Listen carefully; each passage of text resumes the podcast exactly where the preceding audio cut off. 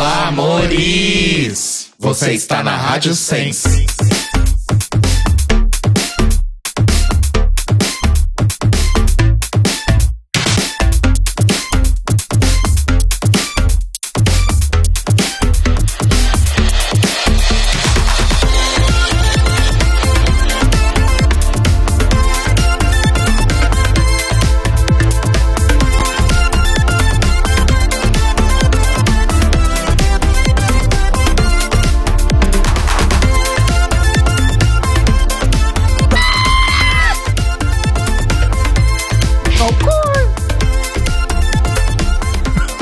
Amores! Ok. Bitch, Ai. what the fuck? Tá tentando fazer um remix aqui. Peraí, deixa eu tentar direito agora. Olá, amores! Estamos começando mais um The Library is Open ao vivo aqui na Rádio Sens em senscast.org. Eu sou o Rodrigo. Eu sou o Telo. Eu sou Cairo. Eu acho que nosso áudio tá estourando horrores, não tá? Peraí. Não sei. Audiência, nosso áudio tá estourando horrores. Audiência. Queridinhas. Nossa, tá, tá tão difícil hoje, gente. Gente, per- perdoa a tia aqui, que hoje, hoje eu não tô. É que bem. ela tá sem um braço, O gente. Rodrigo tá sem Eu tô um braço. Segundo o Telo Caetano, estou sem um braço. Explica pras pessoas saberem o que aconteceu. Assim, na verdade, pra minha voz tá fa- mais falha e mais fanha que o, que o tradicional, eu não sei o que tá acontecendo, na verdade. Será Tô que meio- ainda é anestesia? Tô meio sem voz hoje. Ou as drogas, né? Pode ser das drogas. Pode ser, Porque um eu pego a minha mão e faço assim pras drogas. Pode ser um resquício de anestesia, não sei. É, é que eu operei a mão, galera, né? Então eu tô, tô com uma mão só aqui. E aparentemente isso tá me causando vários problemas na vida. Telo Caetano falou, por exemplo, que eu tô inválido já. Que horror. Só porque ele tá me dando banho, me alimentando, porque eu não consigo fazer tudo com uma mão só. Cortando o pão do café da manhã. Que humilhação. O dia que eu tiver que sair cedo pro trabalho, eu não sei nem o que vai acontecer com o Rodrigo. Eu vai ficar sem comer, Vai né? morrer de inanição aqui nessa casa. Vou ficar aqui sem comer. É, eu operei um negócio que chama Síndrome do Túnel do Carpo, que é um- uma compressão dos nervos da mão, né? E que acabava ocasionando aí várias situações em que minha mão ficava dormente, formigando, sem muito controle motor. Que mais? É, não, tem o, tem o ponto especial sobre o formigamento e, e, e não sentir direito que você tava falando que, tipo, há seis meses, há mais tempo que isso, É um ano e meio quase. você não sentia o dedo do meio da mão esquerda. Isso, exatamente. tipo, como se fosse a coisa mais casual. É tipo, ah, normal, não sinto um dedo. Coisa boba. pois é. E E ninguém nunca te perguntou, Rodrigo, mas nem quando você enfia ele no cu, você. Então, e como desgraça nunca vem sozinha, né? Eu tenho isso nas duas mãos. Operei agora a mão esquerda e um dia, quem sabe na vida, eu opero a direita. Aí que eu quero ver. É. Porque eu sou Afinal- destra, né? Assim, afinal, prepare-se pra encrenca. Encrenca em dobro. Exatamente. Exatamente. Aí vai ser difícil viver. Mas é isso, tô aqui tomando meus remédios, toda cagada. E vocês, como estão? Eu tô bem, tô bem, tô bem. Hoje eu fiz um frila. Inclusive, vou falar sobre o meu frila hoje, porque tem a ver com o episódio. Ai, foda-se o Oh, episódio. oh, Foda-se o episódio. Ah, Não, mas tem a ver com o episódio. Mas fiz Tá meu bom, frila tá hoje que tava um saco, mas foi bom porque eu fiz um trabalho que ficou legal. É bom quando você trabalha, tipo, ai que saco, ai que saco. Aí termina, você olha e fala, olha, ficou legal. Olha, ficou bom. Arrasou. Arrasou. E você, Cairo Braga, que nos conta? Ah, eu tô totalmente cagada. Você tá sem um braço também? Não. Eu tô sem saúde mental. Oh, meu Deus. Ah, mas isso aqui no Brasil também não tem. então. então tá na mesma. Falar. Pensa que podia ser pior, né? Talvez, não sei. Eu podia estar sem saúde mental e sem um braço. e no Brasil. E no Brasil. E no Brasil? Mas enfim, temos os nossos recados. Nossos recados é: um, entre no nossos nosso site. recados é. no caso, são. Entre no nosso site, thelibrariesopen.com.br. Ouçam nossos episódios, vejam lá tudo que a gente tem de informação, inclusive sobre o Apoia-se, não é, Telo? Exatamente, porque nós somos um site movido a financiamento coletivo. Então eu venho aqui lembrar para vocês que se vocês quiserem que o Tlio continue acontecendo e continue crescendo, vocês podem entrar lá em apoia.se barra The Libraries Open e ajudar a gente com a quantia que vocês puderem. Lembrando sempre, todo mundo, os apoiadores, que dá sempre uma conferidinha no seu e-mail para ver se não tem um recadinho lá no seu e-mail cadastrado no Apoia-se. E lembre-se sempre de pagar os boletos. Sim. Eu tenho uma pergunta Ah, que eu já tô a pra pergunta. fazer há muito tempo. Por que, que você fala que a gente é um site movido a financiamento coletivo se antes de ser um site, a gente é um podcast? Não sei. Acho que é porque eu roubei a frase do Heitor, do Overloader. Porque ele fala isso todo episódio. E aí, tipo, sabe quando entrou na cabeça? E aí, quando eu penso financiamento coletivo, vem a frase completa. Mas vou mudar isso, vou, vou, vou alterar isso. Entendi. Beijos pros overloaders, inclusive. Sim, Sim. beijos pro Rick, beijos pro Caio e beijos pro Heitor. Pois é, gente. Hoje nós vamos falar então sobre o penúltimo episódio da bem sucedida, bem aventurada primeira temporada de RuPaul's Drag Race UK. Mais um episódio que eu gostei bastante, imagino que vocês também, pelo que a gente falou rapidinho. É, E é isso, né? Vamos discutir tudo o que aconteceu. Vamos falar mal da Bega Chips, né? Porque Exato. ela é uma pessoa odiosa. E esse é o resumo do episódio. Finalmente chegou na, pra gente a baga escrota que foi noticiada antes de começar o programa, né? Porque até Pois então tava é. ok. Até então tava dando pra lidar, né? É. É, aí vocês veem a diferença de proporção das coisas. A Divina fez um pedido de desculpas antecipado. E no final das contas, o que a Divina fez nem foi tão grave assim. Pois o é. jeito que ela agiu, né? E aí, quem fez a maior escrotidão da temporada disparado? Nenhum A. Nenhum A. Aí eu Verdade. olhei na cara dela e falei: racista, etarista, xexelenta. Oh, meu Deus do céu. Vamos lá, para de queimar a pauta. Vamos lá Tá. falar então sobre. Qual que era o nome do episódio mesmo? Family that slays together. Uh, Family, né? Igual o outro que era Water. Então. Vamos lá então. o galera. último episódio é Makeover, a louca. Makeover.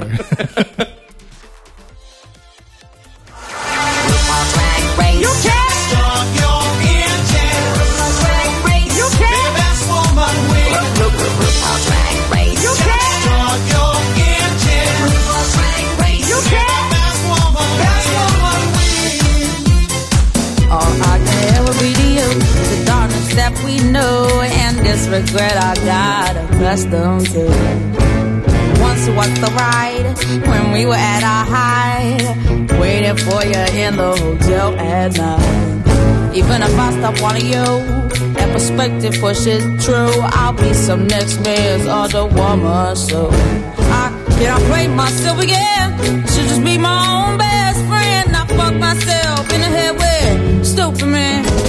He walks away, the sun goes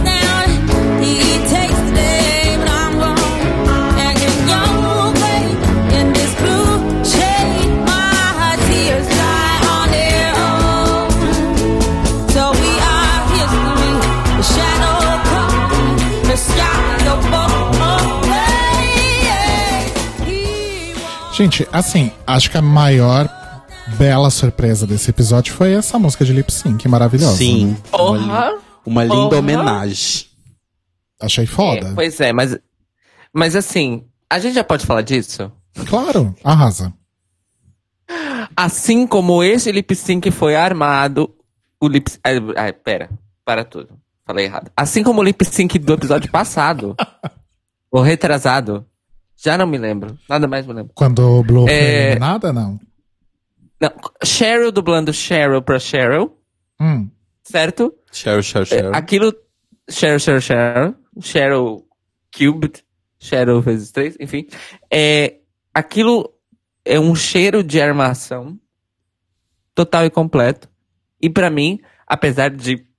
A hora que começou a tocar a música, eu falei, uau, nunca na minha vida pensei que Drag Race colocaria Amy Winehouse no Lip Sync for Life. Mas aí eu olhei o visual da Bega Chips, lembrei de onde é a Bega Chips, lembrei que montação a Bega Chips já fez nessa temporada e pensei, cotada. hum, Hum. sim. Olha, faz bastante sentido. Faz bastante sentido. Porque assim, vamos, vamos jogar uma verdade aqui, todo mundo na mesa? Vamos, vamos lá, verdades. Começou o episódio. Assim, elas voltaram do episódio anterior ali naquela ceninha. A Cheryl já sabia que ela ia ser eliminada, né? Acho que sim. Gente, análise bem clara da vida. Tipo, desculpa. Eu sei que RuPaul fala que ah, RuPaul's Drag Race não é pontos corridos, mas quando a diferença é tão óbvia, é pontos corridos. Desculpa. Uhum. E, e eu queria falar disso justamente, aí fazer a ligação que eu falei com o meu Frila, que é. Hoje eu estava fazendo uma coisa, um job, que eu não estava gostando de fazer, tava um saco, e aí eu não me diverti. Porque é normal, trabalho não é diversão, afinal não chamaria trabalho, não é verdade? Uma frase muito sábia, alguém disse, não sei quem, acho que foi Jesus. Mas. Não foi seu Madruga? Não. A do seu Madruga é não existe trabalho ruim, o ruim é ter que trabalhar. Exatamente. Ok. É parecido com isso. É a o espírito é o mesmo. Mas o que eu queria falar é: faça na sua vida como a Cheryl fez. Tem um job que você sabe que vai dar merda. Você sabe que você tá ali pra ser eliminada. Se vai dar merda, a sua única opção é se divirta. E eu fiquei muito feliz por ela e com ela do quanto que a Cheryl claramente estava se divertindo gravando esse episódio. Não, porque ela sabia que ela ia rodar, então ela tava tipo, whatever. Ela tava se E- divertindo mesmo, né?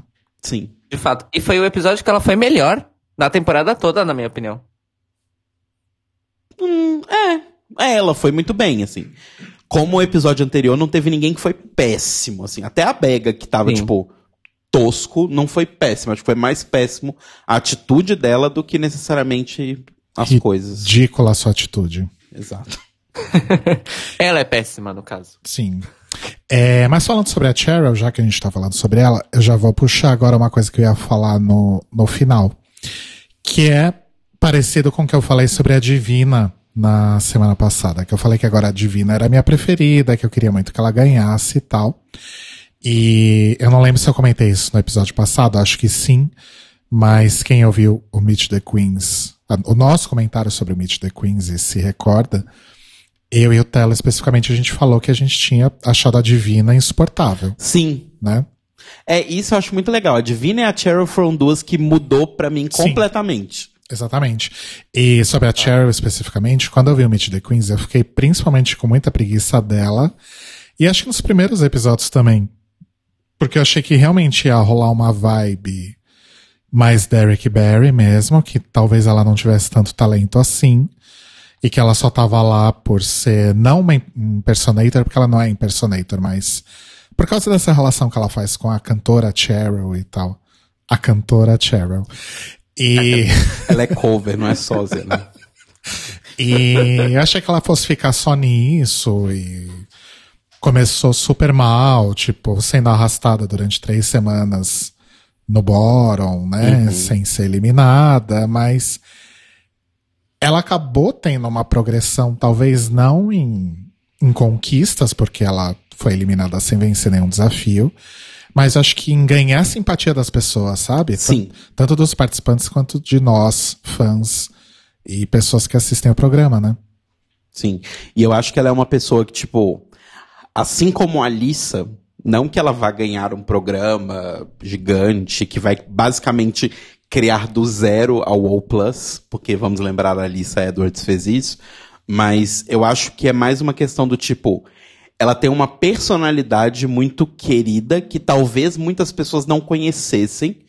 E eu acho que pra ela a plataforma vai ser extremamente útil. Uhum. Porque ela mostrou que ela é uma pessoa tranquila de se trabalhar. E se tem uma pessoa que eu acho que. Né, uma coisa que todo dono de boate, produtor de festa, tá sempre procurando é uma drag queen estável e boa de trabalhar com ela. Sim. Uhum. Sabe? Que, tipo, você pode contar, ela vai cumprir horário e etc, etc. Então eu acho que ela se mostrou um- uma profissional que tá ali disposta, que enfrenta, que mesmo sabendo que vai dar merda, vai lá e vai em frente, enfrenta as coisas com bom humor, pelo menos ela mostrou isso no programa. E a simpatia mesmo, sabe? Uma pessoa que foi tranquila de lidar. Então eu achei bem, bem, bem legal mesmo. Sim. O que, que você acha, Cairo Braga? O que só você viu em Cheryl? Olha, é... é, Acho que não foi só eu que vi, mas voltando ao lance que eu falei, do que. de que- como eu achei que esse foi o episódio que ela foi melhor na temporada toda, e foi justamente o episódio que ela saiu, foi porque eu finalmente. Eu finalmente. Aí que tá. Nesse ponto eu não tenho certeza se a edição do programa é que mudou o tom com ela, ou se eu é que me abri pra ela porque ela tava também muito de boa nesse episódio, né? Hum, Sei. É, no sentido de que toda aquela imagem de que ela era delusional e, e sei lá, meio Deslumbrada. ególatra, deslumbrada, desapareceu nesse episódio. Uhum. Talvez Sim. porque ela tava com a irmã dela e elas estavam tão animadas de estar fazendo aquilo juntas que aquelas eh, ilusões de grandeza da Cheryl não importavam mais, porque o mais importante é ela, que ela tava com a irmã e elas estavam maravilhosas. Uhum. Sim. Pode ser. Olha, ma- mas eu até vou um pouquinho mais atrás, viu? Eu acho que esse. Eu acho que se intensificou nesse episódio, mas acho que eu já tava adquirindo uma simpatia por ela há uns dois episódios atrás, Uhum. sabe? Tipo, acho que aquele, mo- aquele momento dela com a Cheryl, a cantora Cheryl, na, na Runway foi muito fofo também. E eu achei muito espontâneo e verdadeiro, sabe? É, tanto que ela pareceu claramente envergonhada, né? A gente comentou. Uhum. Mas, mas eu acho que tem um pouco de mão de. Pode ter um pouco de mão de edição, sim.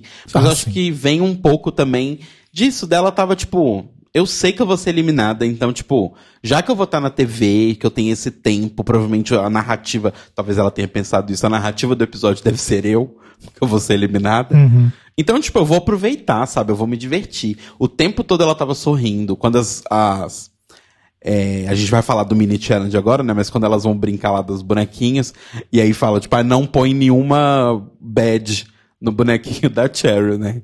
E ela já levanta rindo, tipo, I hate you so, tipo, brincando com ela. Tipo, ela tava muito leve, de boa e tranquila, sabe? Yeah, também acho. E tem aquela coisa, né, gente? Elas são fãs do programa, elas sabem como. Pode ser a primeira temporada que tem lá, pode ser a primeira vez que tem queens britânicas participando, mas a fórmula é igual. Não é a E- primeira vez porque teve Charlie Hides. Come on, Charlie! Ok, eu vou, eu vou aceitar essa. Esse Come on Charlie foi quase Charlie the Unicorn. Come on, Charlie! Let's go, Charlie! Então, assim, eu acho que ela já tava ligada no que ia rolar na narrativa, né? Sim. Enfim. É, o, que eu queria, o que eu queria comentar com vocês é que eu fiz uma pesquisa na internet Wikipedia.com.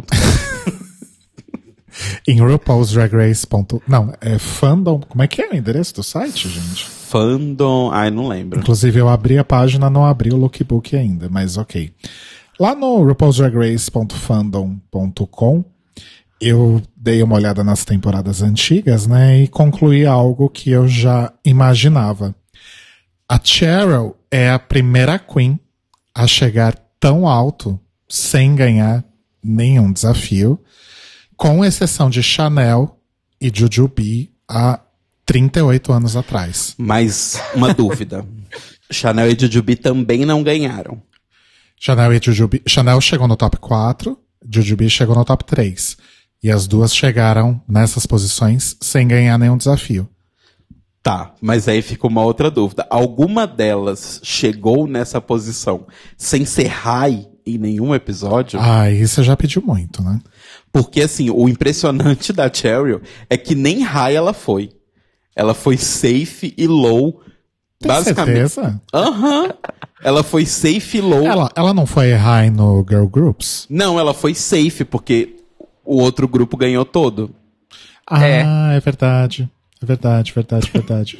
verdade. Foi naquele episódio que ela merecia ter ido pro Bottom 2, ela não foi. Hum, É, então. mentira. Não, desculpa lá. Não o episódio do Girl Group, gente. O episódio anterior ou o seguinte. É, então. Que a gente achou que ela foi salva, assim, por muito pouco. Ah, sim. Ela foi high no episódio 5. Qual que é o episódio 5? O, o de Grow Groups, mas na minha opinião ela não foi high. É, ela, pra mim ela foi safe.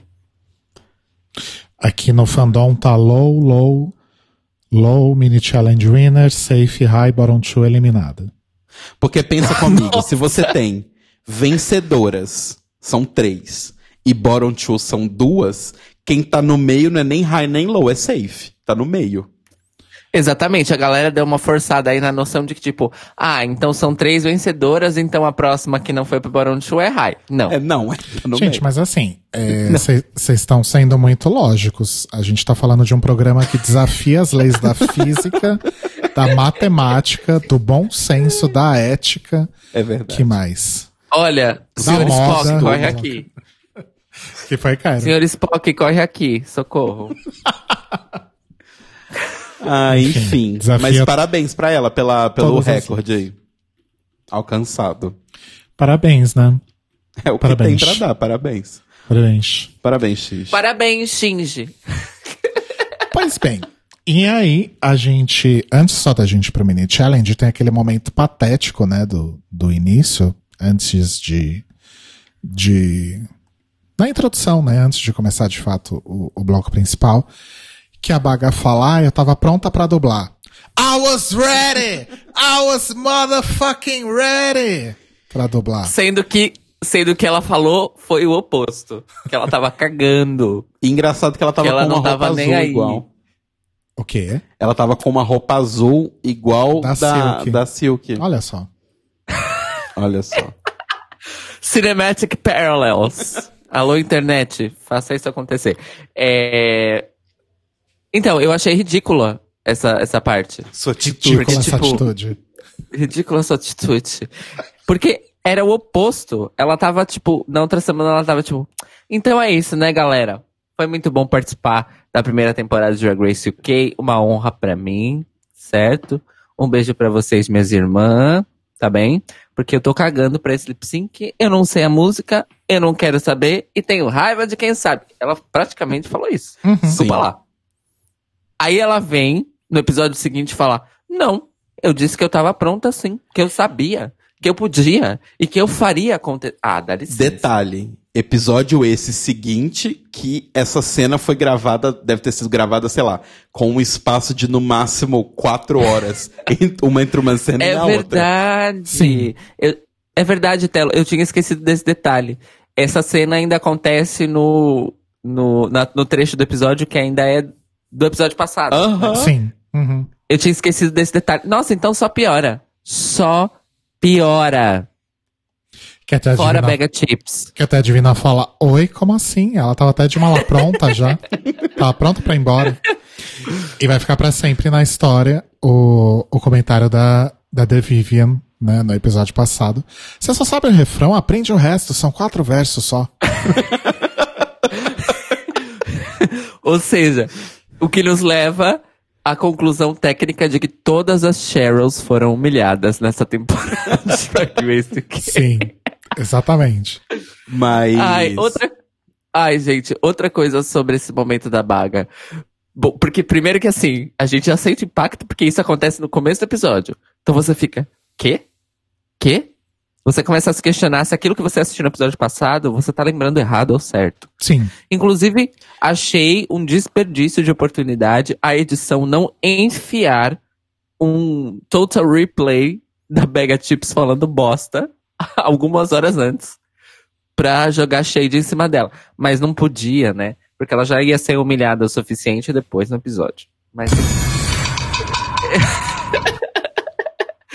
Eu espero que nosso querido Muniz eh, corrija esse erro da edição, da edição de Drag Race, certo? E arraste Bega Chips na lama como ela merece. Eu não acredito que eu perdi Blue Hydrangea pra isso. É isso. Opa. Ai. Saco. Só que é o contrário. Much worse. Bom, e aí, ah, antes, ah, já ia pular esse, esse momento, eu acabei de falar que RuPaul's Drag Race desafia as leis da física, da matemática, etc. Aí a- tem a hora que a De Vivian fala no confessionário.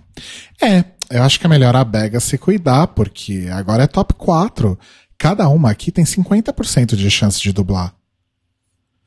Aí eu, aí eu fiquei igual a Nazaré, sabe? Fazendo conta na minha cabeça. Peraí, são quatro pessoas. O, Te o Telo conseguiu chegar numa conclusão quase lógica É, então, pra isso. eu não sei se a conta matemática está certa, mas eu entendi o pensamento dela. São quatro pessoas, das quatro, duas dessas quatro vão dublar. Logo, existe uma chance de 50% de você dublar. Eu não sei se botando na ponta do lápis Faz algum sentido. faz algum sentido essa probabilidade, mas eu entendi a lógica que ela pensou. Enfim, RuPaul's Drag Race desafiando aí todas as leis, né? Tá. Gente, falou de porcentagem, eu tô na sala. Desculpa lá. Eu vou fumar um cigarro. Eu, eu mexo com isso, eventualmente já fiquei meio tonto, imagino quem não. Pois é, a nossa mascadora oficial de números ficou tonta com a lógica de matemática de De Vivian. Arrasou, De Vivian. Mas sabe que faz sentido? Bom, deixa pra lá. É, tá. Aí o mini challenge foi o clássico mini challenge dos puppets, que já não aparece na temporada regular americana há umas duas temporadas, se eu não me engano. Acho que décima e décima primeira não teve. É, como a gente comentou, né? A, a RuPaul trazendo pra temporada britânica aí vários medalhões do, do que a gente já viu aí no, no Drag Race regular americano, em termos de desafios e mini challenges, né? Só que, assim como o The Library is Open, o, o mini challenge, não o podcast, eu achei o Puppets meio fraquinho. O que, que vocês acharam? Olha, eu detestei. Olha, eu vou ser bem realista. Ah, eu achei bem fraquinho. Eu não sei se. Porque assim, uma coisa que eu senti um pouco. Elas estavam rindo muito do negócio e assim, não tava muito engraçado. Eu acho que talvez, pelo fato delas serem próximas, elas já se conhecem, elas têm uma certa intimidade. Eu acho que deve ter rolado umas piadas muito baixo nível, assim, sabe? Tipo, muito. Tipo, aquele pó na cara da Divina, eu não acho que era só uma brincadeira com o fato da Divina passar muito pó de arroz e ficar muito branca. Eita, eu não tinha pensado isso. Eu não. acho que tinham várias piadas que a edição foi lá e tesourou, porque isso é uma coisa que o Cairo me fez notar, que eu não notava antes, que é a coisa dos, das vozes em off. Esse episódio, o que teve de salto de puppet pra ela, puppet pra elas, puppet pra elas, quase não ficava parado nos puppets. O que eu acho é que eles usaram esses vai e vem pra picotar completamente as piadas de cunho muito sexual e fizeram um mashupzão, assim, sabe? Ou referências a drogas. Não? É, talvez não só sexual, mas referências de drogas. Coisas que a BBC não queria que tivesse passando na BBC. De forma tão aberta e explícita. Uhum, uhum. Sim, porque fazer piada com sexo não pode, mas mostrar caras com pacoteiras gigantescas com close pode. Pode, Tá isso podendo. pode. Isso pode. Objetificação masculina Mas eu concordo. pode. Aqueles. Ah. Mas eu concordo, eu concordo com o Telo em tudo. É, eu achei várias piadas engraçadas e tudo mais, mas eu, eu percebi que era mais por uma questão da interação que elas estavam tendo entre elas, ou seja, um lance de, de, eh, de estímulo e resposta da pessoa que estava fazendo o, o boneco naquela hora, do que necessariamente serem boas piadas e tal. Eu tava, eu tava achando mais divertido a interação entre elas, o clima que parecia estar acontecendo ali, do que necessariamente as piadas. Entendi. Vocês percebem? Uhum. Yeah. Sim. É, eu gostei, basicamente, das, as piadas que eu gostei foi a Divina, né? A Divina ficou com o, o bonequinho da Cheryl. Ah, Cheryl, como é que você tá indo na competição até agora? Ela é uma merda. Eu vou fazer, vou fazer um death drop aqui, ó. Pá! Foi isso, basicamente. É, mas foi meio tipo. Ah. Isso que o cara falou sobre o que, o que foi legal, na verdade, no, no, no mini challenge era justamente as reações delas ao que estava acontecendo, né? Tipo, a Divina se divertiu horrores com a com o que a Vivian fez com ela, né? Até ela Sim. aparece no confessionário falando, nossa, a Vivian arrasou, é, é aquilo mesmo, sabe? Isso eu achei legal. É, eu achei, eu achei fofo. E também, aquele momento foi aquele detalhezinho de tipo, amarramos essa história, tá, gente? Elas voltaram às boas, elas são amigas de muitos anos, rolam essas coisas, mas elas se amam, tá bem? Moving on. Sim. Exato. Foi um momento meio assim. Eu acho que a mais sem graça foi a Baga fazendo a, a Vivian. Claro. Lixo, Só baga teve o lance do sotaque e É, ficou só no lance do sotaque, né? Enfim. E nem Ai. foi tão bom assim o sotaque. Nossa, E- não mesmo. E- Mas é isso, gente. Foi mediano, né? E aí a, a Divina ganhou. Gostei do, do que ela fez, mas acho que a Vivian talvez tenha sido um pouco mais engraçada. O negócio do pó branco. Fazendo a risada da Divina. É, ela fazendo a risada é boa. Então, Risada que cada Como é dia que mais é? eu me confirmo que é falsa. Por Nossa. quê? é igualzinho, faz aí. É igual. É igual. Porque é muito forçada, gente. Ninguém ri assim naturalmente. Tipo, ah, contar uma piada pra pessoa. Ah, o pintinho não tinha cu, foi pedal e explodiu. Aí a pessoa... Não é assim que ninguém ri. Ninguém ri assim. Mas será que não é do personagem? É, então, eu acho que é do personagem, sem problemas, mas assim, não me diga que essa risada é real. Desculpa. É tipo, é tipo Violet Chachki falando, né? No, nobody says that, but yes. Sim. Sim. Exatamente. E aí, a RuPaul aparece de novo. Quer dizer, acho que ela nunca saiu de lá. Enfim. E aí ela conta que. Assim como a Max, ela nunca saiu de lá.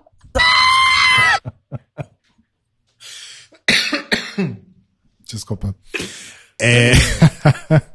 a RuPaul e o fantasma da Max voltam e contam que o desafio da semana é a makeover familiar, né? Tradicional makeover familiar.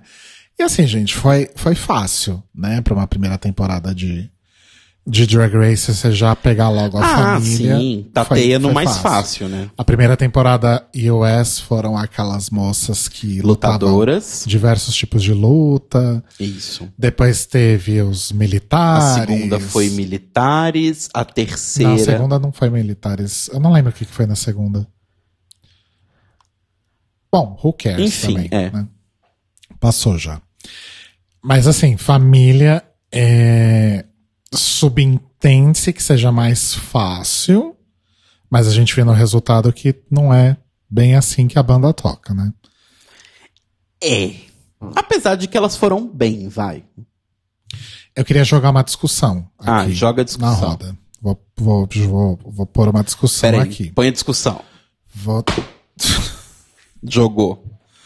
Vocês acham que o fato de terem duas mães, duas senhoras de um pouco mais de idade, Aham. e duas irmãs que Aham. eram moças mais jovens, como diria o Silvio Santos, né? As moças que, tão, que vieram aqui no programa. É, vocês acham que isso desbalanceia um pouco a competição? Não. Não, porque eu acho que assim, uma das regras dessa competi da competição de, de makeover, pelo que a gente vê as queens falando fora, inside information da Willan e essas coisas, é que assim, a regra base é a pessoa que está sendo transformada não pode ter ação ativa na transformação. né? Então ela pode falar, ah, eu gosto mais dessa roupa, eu gosto mais dessa roupa, mas ela não pode ela costurar uma roupa. Ela não pode ela fazer a sua própria maquiagem. A Queen tem que fazer. Nesse caso, e como não foi exigido pra elas, como normalmente é exigido no US, que role uma apresentaçãozinha, uma coisinha assim, eu acho que não é não é desigual, sabe? Porque tipo, você não tá exigindo mais fisicamente de uma pessoa que é menos capaz fi- fisicamente. Então eu acho que é tranquilaço. Era o makeover e ponto. É, né? eu, eu acho que o lance, talvez, e aí eu vou jogar uma, uma coisa que é uma questão, é talvez a pessoa quem topou. Como assim? Por serem irmãs e não serem mães, pode ter, um, o fato de que talvez a mãe é falecida. Talvez a ideia original era todas serem mães, e as mães de algumas são falecidas. Ou talvez a ideia era de todas serem irmãs e algumas não têm irmãs. Ou talvez a ideia era que fossem irmãos e os irmãos não toparam porque são hétero topzera. Porque assim, por mais que na hora que a RuPaul tá passando no, no walkroom, eh, no walkthrough, é, até rola um momento meio, meio assim que quando ela pergunta pra mãe da, da, da The Vivian se tipo, ah, todo mundo aceita a The Vivian, todo mundo entende, e aí ela começa a responder meio chorando, tipo, já caindo umas lágrimas, mas fala que todo mundo entende, todo mundo aceita o James como ele é, porque todo mundo ama ele. Só que as lágrimas dizem outra coisa. Então eu tenho pra mim que também serem essas pessoas são as pessoas que toparam. Talvez a mãe da Divina, a Divina é mais velha que todas elas, talvez por ser uma senhora mais idosa, ou não consiga, ou talvez não quisesse, talvez não, não é uma coisa que ela acha legal. Acho que tem essas questões, sabe, de família. Entendi. Entendi. É, Eu um lembro bom que, acho que foi a Willan que comentou isso uma vez, que em alguma temporada eles queriam trazer os pais das queens. Porque era uma temporada que quase não tinha pessoas que eram brigadas com o pai. Todo mundo era bem. Tipo, era uma temporada que todo mundo era bem com os pais. Nossa, é, é raro isso, né? Exato, é super raro. E por isso eles queriam aproveitar pra trazer os pais. Só que aí parece que, tipo, uma das que foi pra. Ela não fala os nomes, mas uma das que foi pra final não era de bem com o pai. E eles acharam que seria de péssimo tom se só o dela fosse outra pessoa. E aí desistiram da ideia. Hum, olha só. Pois é. Interessante. Sim. Mas a- Olha- aí tá aí uma informação. O Sam deu outra. Sam deu outra informação no, no chat, lá em senscast.org barra papo. Plim. Ele disse que a Something Wong ah, falou que não poderia levar a mãe por- porque a mãe dela não sabia que, ela, que ele é gay, fazia drag, e que ela levaria o irmão. Sim. E aí a Luísa disse que teria certeza que se a Scarlett tivesse nesse desafio, ia ser a namorada dela. Que já é drag. É. Não sei como funcionaria, porque teoricamente tem que ser família, né? É. Mas assim, eu acho que eles meio que pensaram, ah, Scarlett não vai chegar até lá. É, vocês acham que essa garota vai chegar? Pelo amor de Deus. Tá aqui pra, Então, com- o tá Fili- aqui pra cumprir a cota só. É. Muito bem. É, o Felipe Souza disse que acha que a maior vantagem ou desvantagem é o nível de intimidade ou de afinidade entre elas. Exato. Como este episódio tentou nos mostrar, não é mesmo? Uhum. É, ficou bem claro que as que trabalharam mais de boa são as que tinham a melhor, melhor relação. Sim, Então, tipo, isso fica claro. sim. É, primeiro a gente tem a primeira que chega é a mãe da Baga, né, a Josie, maravilhosa.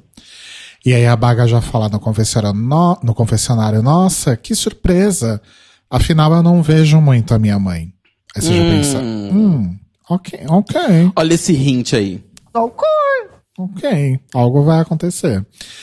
A vem aí depois logo em seguida a pode falar. Eu, assim, a Bega fez milhões de comentários inúteis e ruins nesse, nesse, nesse episódio, mas eu queria fazer um highlight em um comentário bom que ela faz. Que é quando ela vai buscar a mãe dela, ela fala: Sim, ela parece mais nova que eu. E é um fato. Fato. Fatos. Aí Fatos. vem a, Fatos, a fatos, Caris, que é a irmã da Divina, que parece ser uma pessoa maravilhosa, achei ela divertidíssima. E que inclusive estava grávida, né, de quase quatro meses. Isso foi parte do mote aí da apresentação delas. E logo depois do episódio, a Divina postou, né, no Instagram uma foto dela com a irmã e o bebê. Que Sim. a essa altura do campeonato já nasceu, né, gente? Então, Já, ela postou a foto. vamos lembrar que no essa... Instagram. A gente tá falando da Sim, foi o foto. que eu acabei de falar, inclusive. É o fuso. Chega lá, informação diferente. Chegou Não, não é isso, gente. É, é porque a, a, a Luísa deu um chute aqui de qual foi a, a temporada que rolou o lance dos pais. É, ela E falou da sexta. falou. Eu acho que é a sexta, mas ela falou por conta da, da Dor. Mas a Dor levaria o padrasto. Ela tem uma relação ótima com o padrasto dela. Ela sempre posta foto Hum. dele e tal. Muito bem. Mas Mas enfim. pronto, desculpa lá. É, enfim, e aí foto com o bebê no Instagram, é isso aí. A Vivian aparece com a mãe, a Casey, Que é uma Que- fofa. que tem esse, esse detalhe que o Telo já comentou, né, do walkthrough, que ela fala ah, sobre lance de aceitação e tal. E o que eu senti, a vibe que eu senti dela, não sei se eu tô errado, é que assim, obviamente ela ama o, o filho dela, ela aceita o filho dela, essa palavra aceita é horrorosa, mas infelizmente é, é meio que isso mesmo, né? Só que acho que ela não bate muito com a ideia do drag.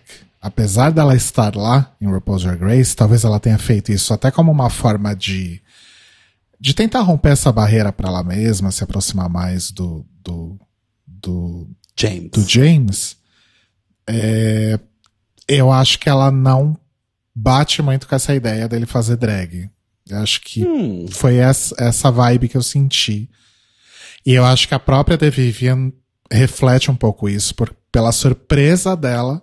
Tipo, caralho, minha mãe tá aqui em RuPaul's Drag Race, como assim? O que que tá acontecendo?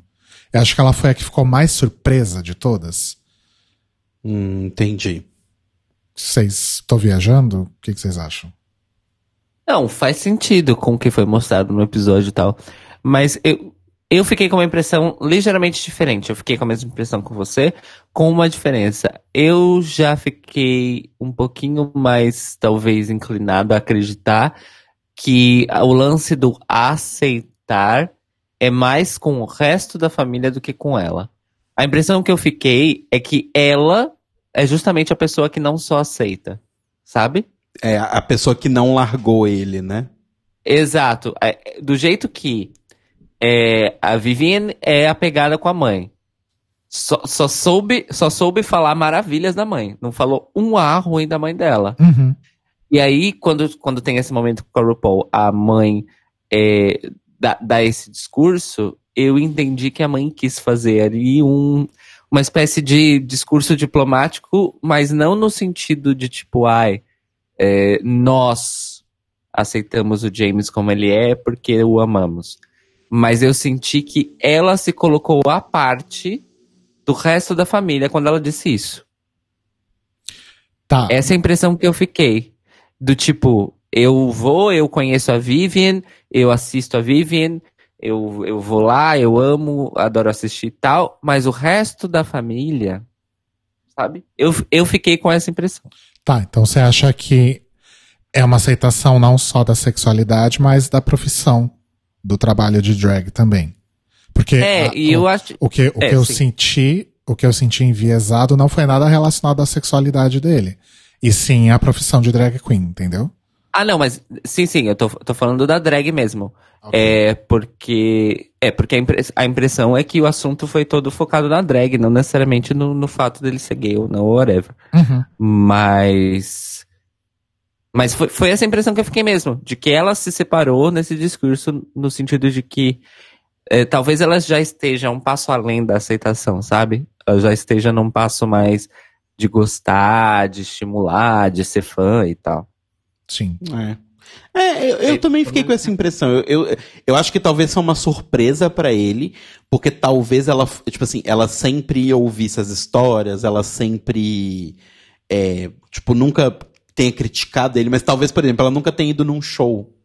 Uhum. Porque ela já é uma senhora mais velha, então ela não ia numa Ah. balada de madrugada, sabe? Mas sabe que acho que tem uma hora na maquiagem que ela dá a entender que já viu a Vivian performando. Eu não lembro. Ah, porque ela fala alguma coisa tipo, ai, James, porque quando você tá no palco, né, você Ah, fica tão... verdade, né? verdade. É. É, É, mas talvez, sentido. mas talvez assim. Eu acho que pelo próprio fato de como é a vida de uma drag queen, e aqui, gente, não fazendo julgamentos com relação a nada, mas assim, a vida de uma pessoa que trabalha numa profissão noturna é completamente diferente das outras pessoas. Seja DJ, seja segurança de balada, seja drag, a sua vida ela funciona num fuso completamente oposto do das outras pessoas. E você vai no seu próprio ritmo, porque você tá fazendo as coisas, corre pra trabalhar. Todo mundo faz seus corres. Essas pessoas também fazem os delas. Então, eu acho que talvez tenha sido mais uma falta de oportunidade de conviver, sabe? Que tenha vindo da surpresa. Sim. Tipo, a Devi me falou, caralho, tipo, a minha mãe não participa das coisas. Tipo, ela não tá sempre me vendo, sempre indo em show, e ela tá aqui. Mais do que necessariamente pro lado do apoio, sabe? Saquei. Arrasou. E por fim, a gente tem a irmã da Cheryl, Nicole Richie. A gente não falou da irmã da Divina. Ah, falou. Ops. Aí a gente tem a Nicole Richie, que é a irmã da, da Cheryl, né? Sim. Não sabia que a Cheryl tinha uma irmã famosa. Parece a Nicole Richie. E que também é uma fofa. É uma fofa, eu amei ela. Eu amei as irmãs. Ela eu, gostei, claramente. eu, eu gostei muito das mães, mas as irmãs bateu assim comigo, sabe? Sim. E ela claramente assiste Drag Race, Sim. né? Sim. Eu achei isso legal. E a. Car a Caris também, né? A Caris também deve entender que assiste. Ou não. Não percebi. Não, eu achei. Ah, legal. Não, não legal que você percebeu, mas tipo, legal que ela assiste também. Quase que eu cuspi aqui, caralho. cool story, bro. Tipo, ah, legal, valeu. e aí a Divina fala, nossa, a gente tá aqui há tanto tempo sem ver ninguém de fora, que a hora que apareceu a minha irmã, nossa. Ou seja, ela esqueceu completamente que a Kátia foi lá fazer uma visita única e exclusivamente No dia ela. anterior. Foda-se a Kátia. No dia anterior, ainda por cima, né? Pois é. Bom, e aí a gente tem o momento lá delas conversando inicialmente só com o com a membra familiar ali, né? Tá, a Cheryl tá conversando com a irmã, falando, nossa, mas assim, a gente é muito parecido, então acho que a semelhança familiar nossa vai ser a maior, vai ser a melhor de todas e tal, não sei o quê. Aí mostra a Baga conversando com a mãe. Não, mãe, porque você, não pode ser tímida. Você não pode ser do jeito que você é. Porque senão não vai dar certo. Você tem que ser mais expansiva. Você tem que se soltar. Vamos fazer assim. Eu vou ser a Chris Jenner e você vai ser a Kim Kardashian. Você sabe quem é a Kim Kardashian? Ah, não sei. Porra, mãe. Caralho, que merda de mãe que você é. Puta que pariu, velho escrota do caralho. Opa. Opa, errei tudo aqui. É, enfim. E aí ela já começa a colocar pressão na mãe logo ali, né? Ah, porque minha mãe é tímida, porque minha mãe é envergonhada, porque minha mãe não sabe falar, porque minha mãe não sei o quê. Já começou a subir o ranço aí, né? Sim. E a RuPaul faz walkthrough, faz lá uns momentos motivacionais. Eu gosto muito quando ela tá conversando com a, com a mãe da Bega, né? Que, que ela fala pra RuPaul, ah, eu tenho muito medo de, de envergonhar ele, né? Não sei o que. A RuPaul fala, nossa, mais do que ele já se envergonha por si só, né? É impossível. E, E- a RuPaul tenta tranquilizar, tipo, calma, vai dar tudo, pega na mãozinha dela, calma, vai, vai dar tudo certo, vai ficar tudo bem. Ela devia estar muito nervosa, tadinha. Sim.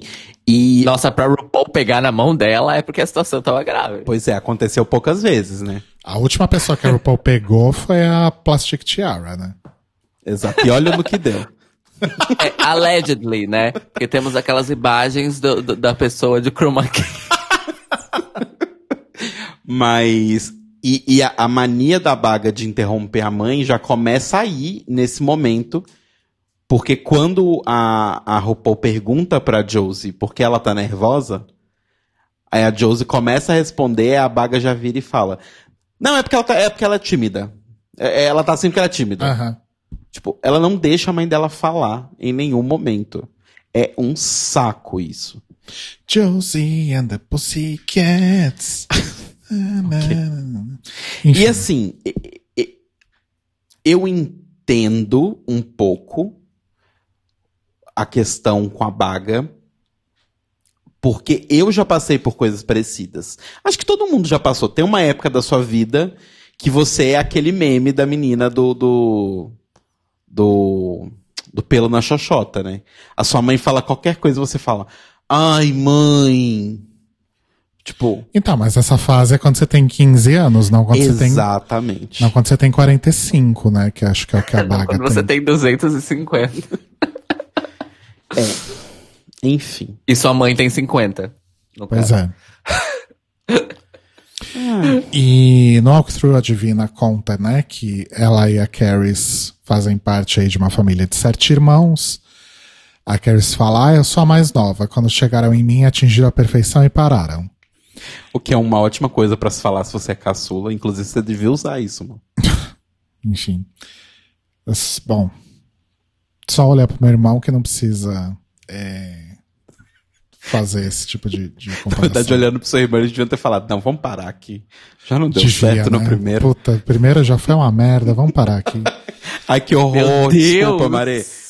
Ah, que horror nada, Que horror. É, enfim. e, e a Divina, a RuPaul fala, ai, mas o que, que te preocupa nesse desafio? Aí a Divina ficou olhando assim. Aí corta pro confessionário, a RuPaul perguntando o que, que me preocupa. Eu deveria estar preocupada com alguma coisa, porque eu não tô. Eu tô achando tudo ótimo. Ah, e aí Eu a RuPaul tentando entrar na cabeça das pessoas, né? Sim, A sempre. RuPaul sendo o Inner Saboteur, já que ela não pode falar, ela vai ser. Faz bastante Sim. sentido. A, aí a Nicole Rich conta, né, que fazia, ensinou a Cheryl a fazer maquiagem, né, e agora a Cheryl faz uma maquiagem melhor que ela. A Cheryl fala, não, imagina, de jeito nenhum, blá blá blá, você é mais linda. Jada! Eu amei a Jada. Para de chamar ela de Nicole Rich, o nome dela é tão legal. Jada. Tem culpa que ela é a cara da Nicole Rich. Aí depois a, a RuPaul vai lá com a Vivian, né? Com a Casey, e rola aquele momento que o Telo já falou. E rola um momento ótimo também, que a RuPaul pergunta, e quando que você percebeu que James era Devi? Quando The Vivian apareceu, né? Aí ela fala, ai, então, quando ele era, quando ele era muito pequeno, ele já tinha o hábito de pegar os tutus da Chanel pra brincar. Aí a RuPaul fala, Chanel é a irmã? Ela fala, não, amor, é a marca mesmo, somos ricos.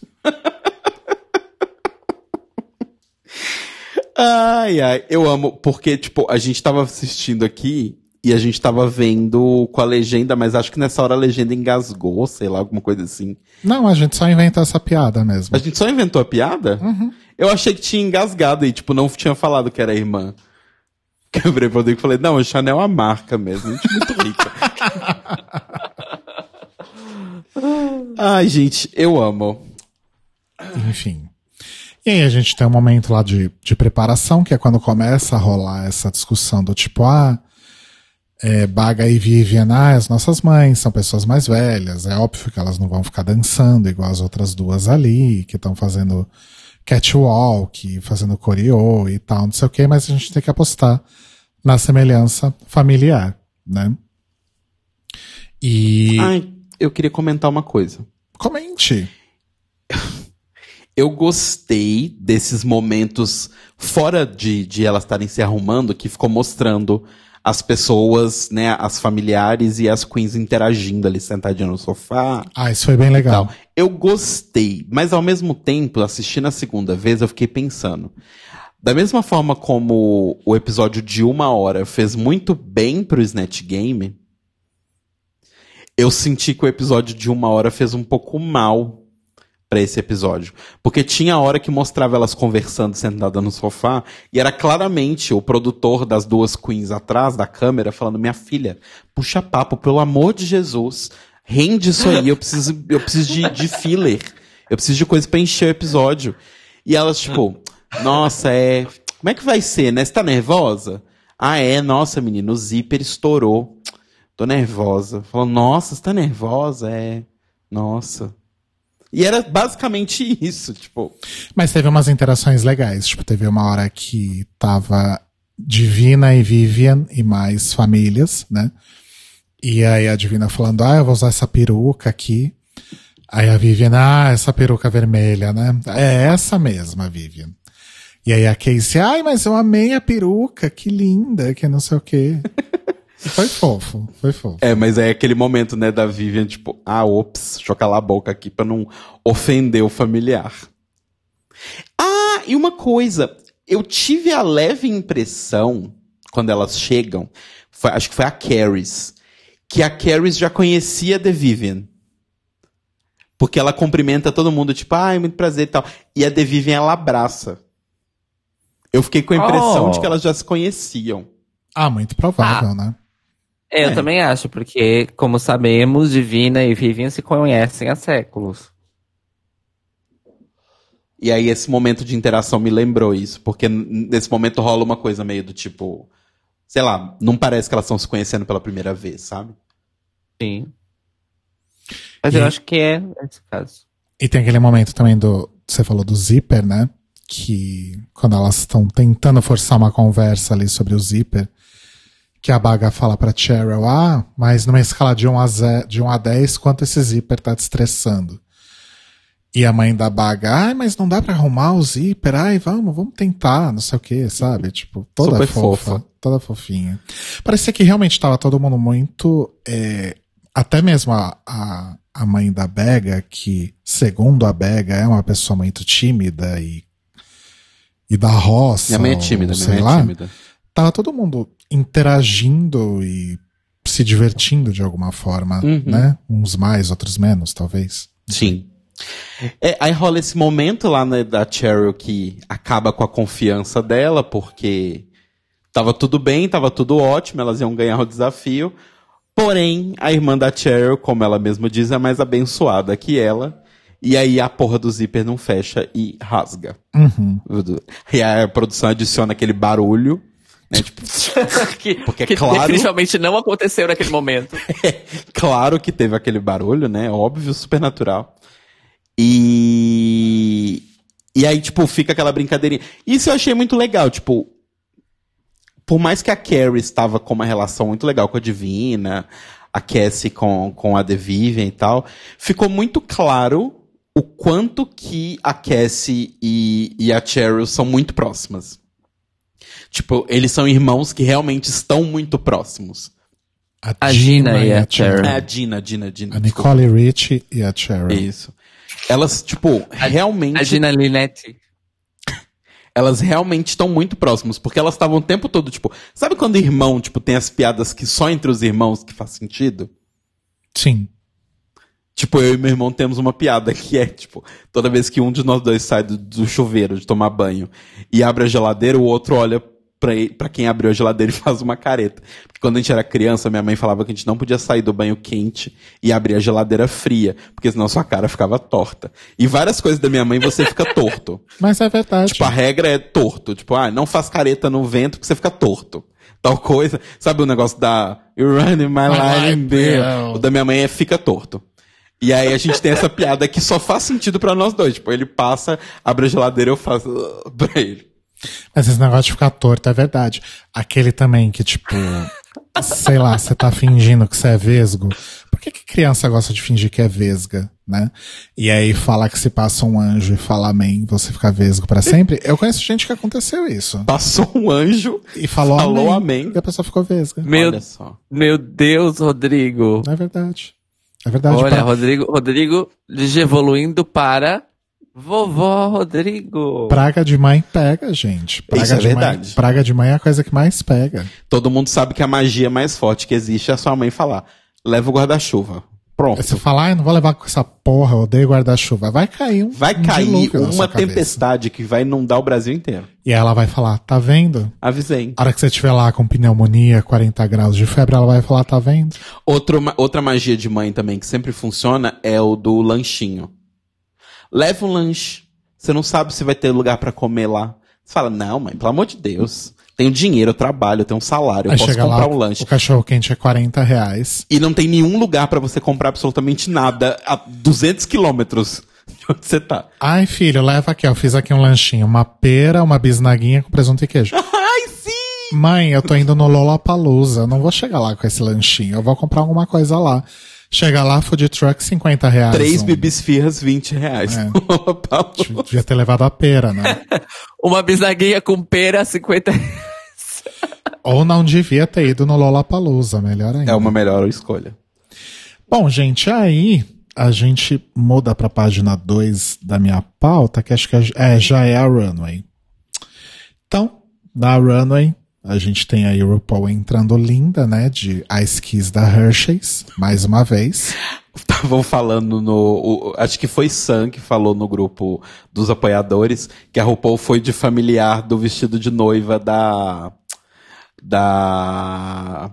Da Michaels lá. A filha da. Da. Da, da, da Michaels. E Morgan Michaels? McMichaels. Morgan McMarcos. Lembra que o vestido de noiva dela era um puff embaixo? Ah, A sim! RuPaul foi de mãe dela. Verdade. A RuPaul sempre nos temas, né? Sim. Quando ela Mas não é a primeira vez que ela se veste de Ice Keys, né? Acho que já teve uma, uma outra. teve, teve. I- Ice Kiss não, Kisses. Ice Keys é a bala, A né? Skis é o genérico do House. E o Kisses é o, o da Hershey's, que Exato. é aquele... É. Ice Kiss é. Exato, Ice Kiss é a Lohane Vekanandri. Já esse Kiss de Hahaha de Raio Laser. A bala de Ice Keys. Não, pera, como é que é? Ah, enfim. É Lohane Vekanandri, Stephanie Smith Bueno. De haha. Enfim, esqueci. De hahaha, a bala de Ice Kiss. E eu amo que tem o genérico do genérico, né? Porque a Skis é o genérico do House e Frigels é o genérico do, do Ice Kiss. Nossa. Não, Frigels é Já tipo um genérico do House mesmo. Eu acho que é genérico do genérico, mas tudo bem. Enfim. Whatever. Tá. E aí a gente tem a Michelle, o The Hilarious Alan Carr e uma das melhores juradas de todos os tempos em RuPaul's Drag Race, Michaela Cole. Maravilhosa, maravilhosa, maravilhosa. Rainha, rainha, deusa, dona do meu cu. Estava sensata, bonita, elegante. É, começa que ela tava linda, Linda, né? Perfeito. maravilhosa. Se ela, mesmo se ela não tivesse aberto a boca, já teria sido perfeita. Exato, E toda vez que ela abriu a boca foi pra ser sensata e maravilhosa, exato. basicamente. E Hilária. E Exato. hilária. Hilária. Ela sim é que merecia o título de The Hilarious Michaela Cole. Nossa, muito maravilhosa. Muito mais que o Ross Matthews. Nossa, Mas- muito mais. o que não é muito difícil, né? Mas enfim.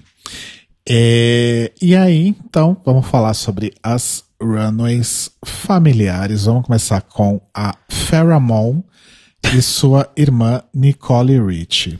Vamos lá. Che- Cheryl Hall e Cissy Hall. Nossa, na foto a Cheryl tá mais a cara da Farrah Moon ainda. Olha isso. Tá igualzinha. Tá parecido mesmo. E nessa foto ficou muito claro pra Cadê mim. o lookbook? Tá lá no Drag Race Fandom, como sempre. Deixa eu mandar o link aqui no Hangouts. Ó, Faz falaram o nome correto aqui, a One Luiza. Lohane Vecanandri, Stephanie Smith Bueno, de Hahaha, de Raio Laser, Bala de Ice Kiss. Lendária. Lendária. A própria. É... Enfim, nessa maquiagem da, da Cheryl, eu achei. Porque sempre falam, né, que ela, ela, a, a drag dela é muito inspirada na Alissa Edwards e tal. Essa maquiagem é Alissa Edwards pura, né? Pura, pura, pura. Idêntica. Sim, concordo. Parece tipo Miss Fame pintando pessoas, que todo mundo vira um clone da Miss Fame. Ok. Porque a Miss Fame é a maior maquiadora do mundo, mas ela só sabe fazer uma cara. Sim, Né? a dela. A dela. Ficou idêntica. Parece, tipo, o Cherry Hole pintada pela Alissa Edwards. E eu achei que, assim, no trabalho de deixar a irmã mais bonita que ela, ela falhou. Que a irmã é mais bonita que ela na vida, mas a maquiagem dela nela ficou melhor do que na irmã. Ok. E a roupa não ajudou também muito, né? É, então. Eu acho que foi o. Não sei se foi o Alan que falou. Enfim, alguém falou que. O, ok, era um bodysuit e tal, não sei o que. A Michelle reclamou, blá blá blá, como sempre. Mas alguém adicionou também o fato que o da Cheryl era bonito. O da Cici era um, uns retalhos, né, gente? Que ela juntou ali, colou e foi isso. É, tava bem bosta.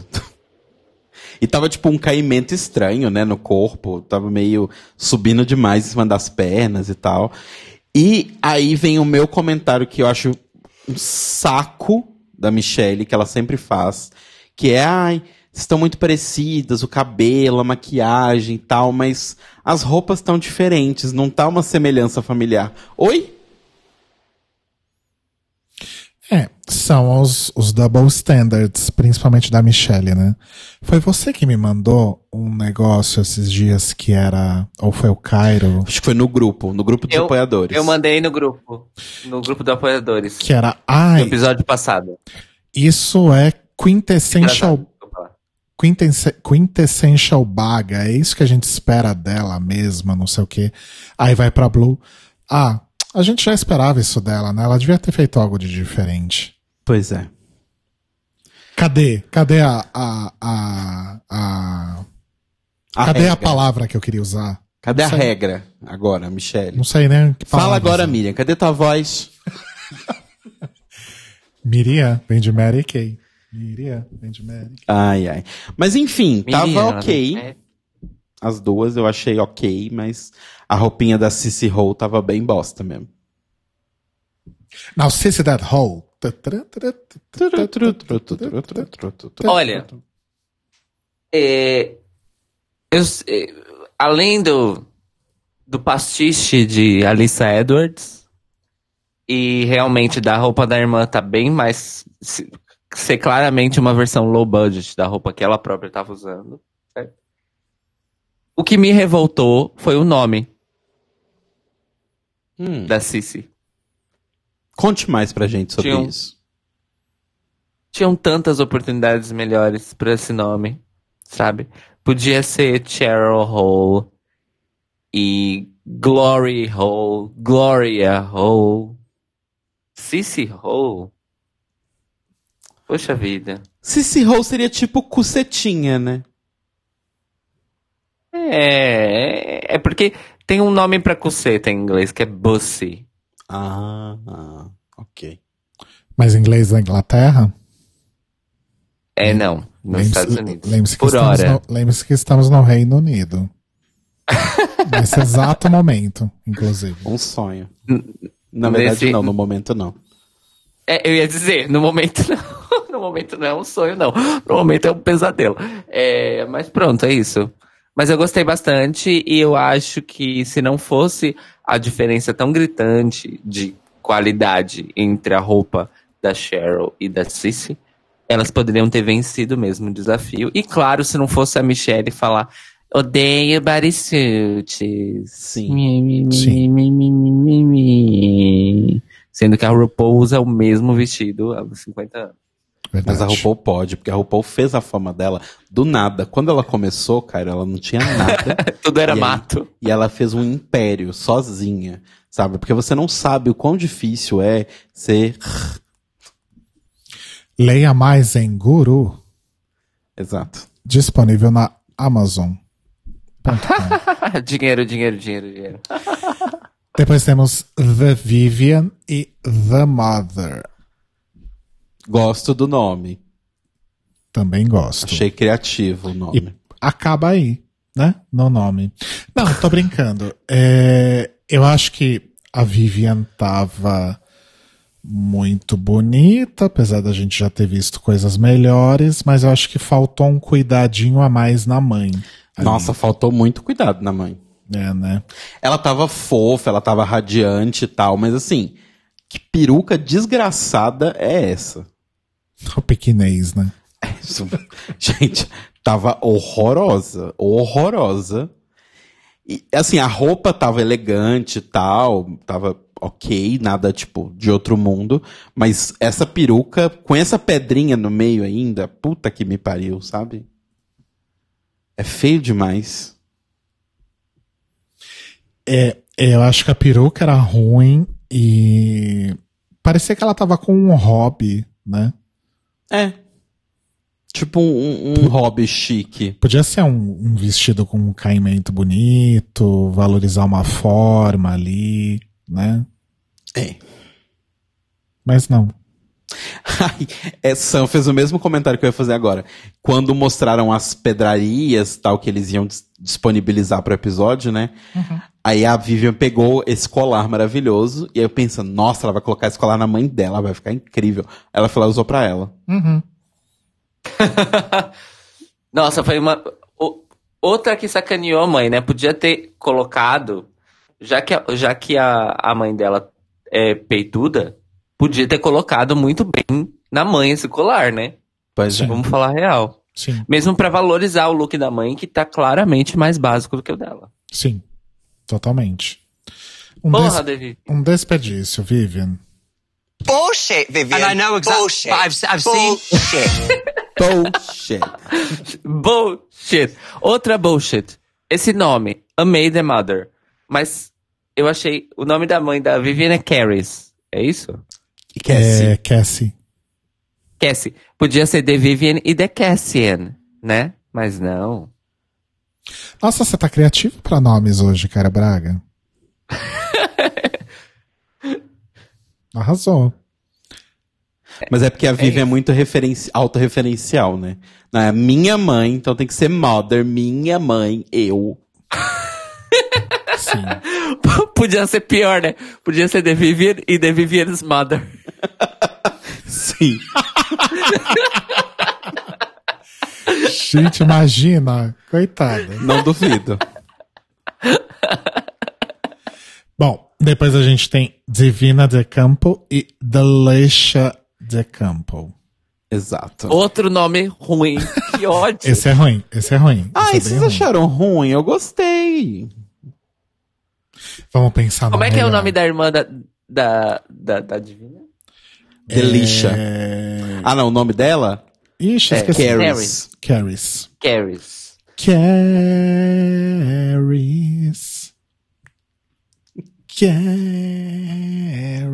Caris. Ok, o cara acho que tá pensando o nome. É, aproveitar aproveitar para fazer um comentário aqui maravilhoso que rolou no chat, que quando a RuPaul é, o Brit Crew chega com os acessórios, né, que a gente comentou, e a RuPaul fala, acessórios provided by, e fica um silêncio. Não, ela não fala provided by. Não fala. Ela fala, não. Ela fala, the, eh, the accessories provided. Acabou. Ah, Ponto final. que eu achei que ela teria tido tipo um, um- um momento tela azul, sabe? Um lapso. Não, Caralho, eu preciso a falar quem é o dono, eu preciso falar. A edição não deixaria isso acontecer. É. Bom, Divina e Delicia. Bom, eu acho que a Divina mostrou o que ela sabe fazer com perucas vermelhas. né? Exato. Exato. Eu acho que foi. Foram dois cabelos de muito sucesso. É, vocês acham? Vocês concordam, na verdade, que é a, a maior semelhança familiar dos, do- dos quatro pares? Acho que sim, Sim. pelo, pelo, por como os jurados medem semelhan- semelhança familiar. Que é simplesmente vistam idêntico. Tipo, a semelhança familiar é, vocês têm que ser as gêmeas do Iluminado. Isso que é semelhança familiar pra RuPaul. E que foi o que aconteceu aqui. Exato. E que, e que chegou perto de acontecer, mas só não aconteceu por causa da roupa, com a Pheromone e a Pheromone 2. Exato. Mas eu vou dizer que apesar de eu ter concordado com a vitória da Divina e da Delisha, porque eu acho que o conjunto tava mais interessante de todos, eu achei que a maquiagem que ela fez na cara da irmã dela e a peruca da irmã dela estão um nojo comparado com a dela. A, ma- a peruca acho que eu consigo concordar, porque dá, dá pra ver que tá bem frouxa ali, né? No, no- É, tipo, parece que faltou umas penteadas, sabe? Mas a maquiagem não sei se tá tão pior assim. Ai, eu achei, eu achei uma das, das mais mal feitinhas, assim. Gente, Divina foi a competição inteira sendo criticada por causa da maquiagem, né? É. O tempo inteiro. Exato. E a maquiagem dela nem é tão ruim assim. Não mesmo. Não, não é. Até naquela, naquela runway que ela fez o. Aquela maquiagem mais artística, que era aquele negócio azul na Sim, cara. sim. Azul ou vermelho? Azul. Não lembro. A Michelle foi reclamar de cílios. Ah, não, a dos cílios foi vermelha. Foi a vermelha, Vermelha. né? Acho que a Baga, que tava com uma azul na semana seguinte, sei lá. Hum. Enfim. é, Ainda que não fosse uma coisa cinza, né? Uhum. Como a Michelle sempre reclama, ela ainda achou uma forma de reclamar falando dos cílios. Então, Ah, assim, sim. a Divina vai ganhar a temporada, oxalá, né? Sendo criticada por causa de maquiagem. Ah, normal. Ué, Jinx Monsoon. Exato. Pois é, Criticada verdade. até o último momento. Verdade. Mas eu acho que o lance que ela fez da barriguinha de grávida e tal foi sensacional. Barriguinha essa que quase não dava pra ver, né, gente? Porque quatro meses, pluft, né? Não dá Sim. pra ver nada. Sim. Mas, mas eu achei legal o toque. E. ahn, cadê? Felipe Souza disse aqui no chat que achou terrível a roupa. Eu não achei terrível. Eu não achei. Não, terrível de fato eu não achei. Eu também não achei. Nossa, que maravilhosa essa roupa. Ai, que linda. Não. E ele disse que a Delisha, a irmã da Divina, tá idêntica a Jocelyn Fox.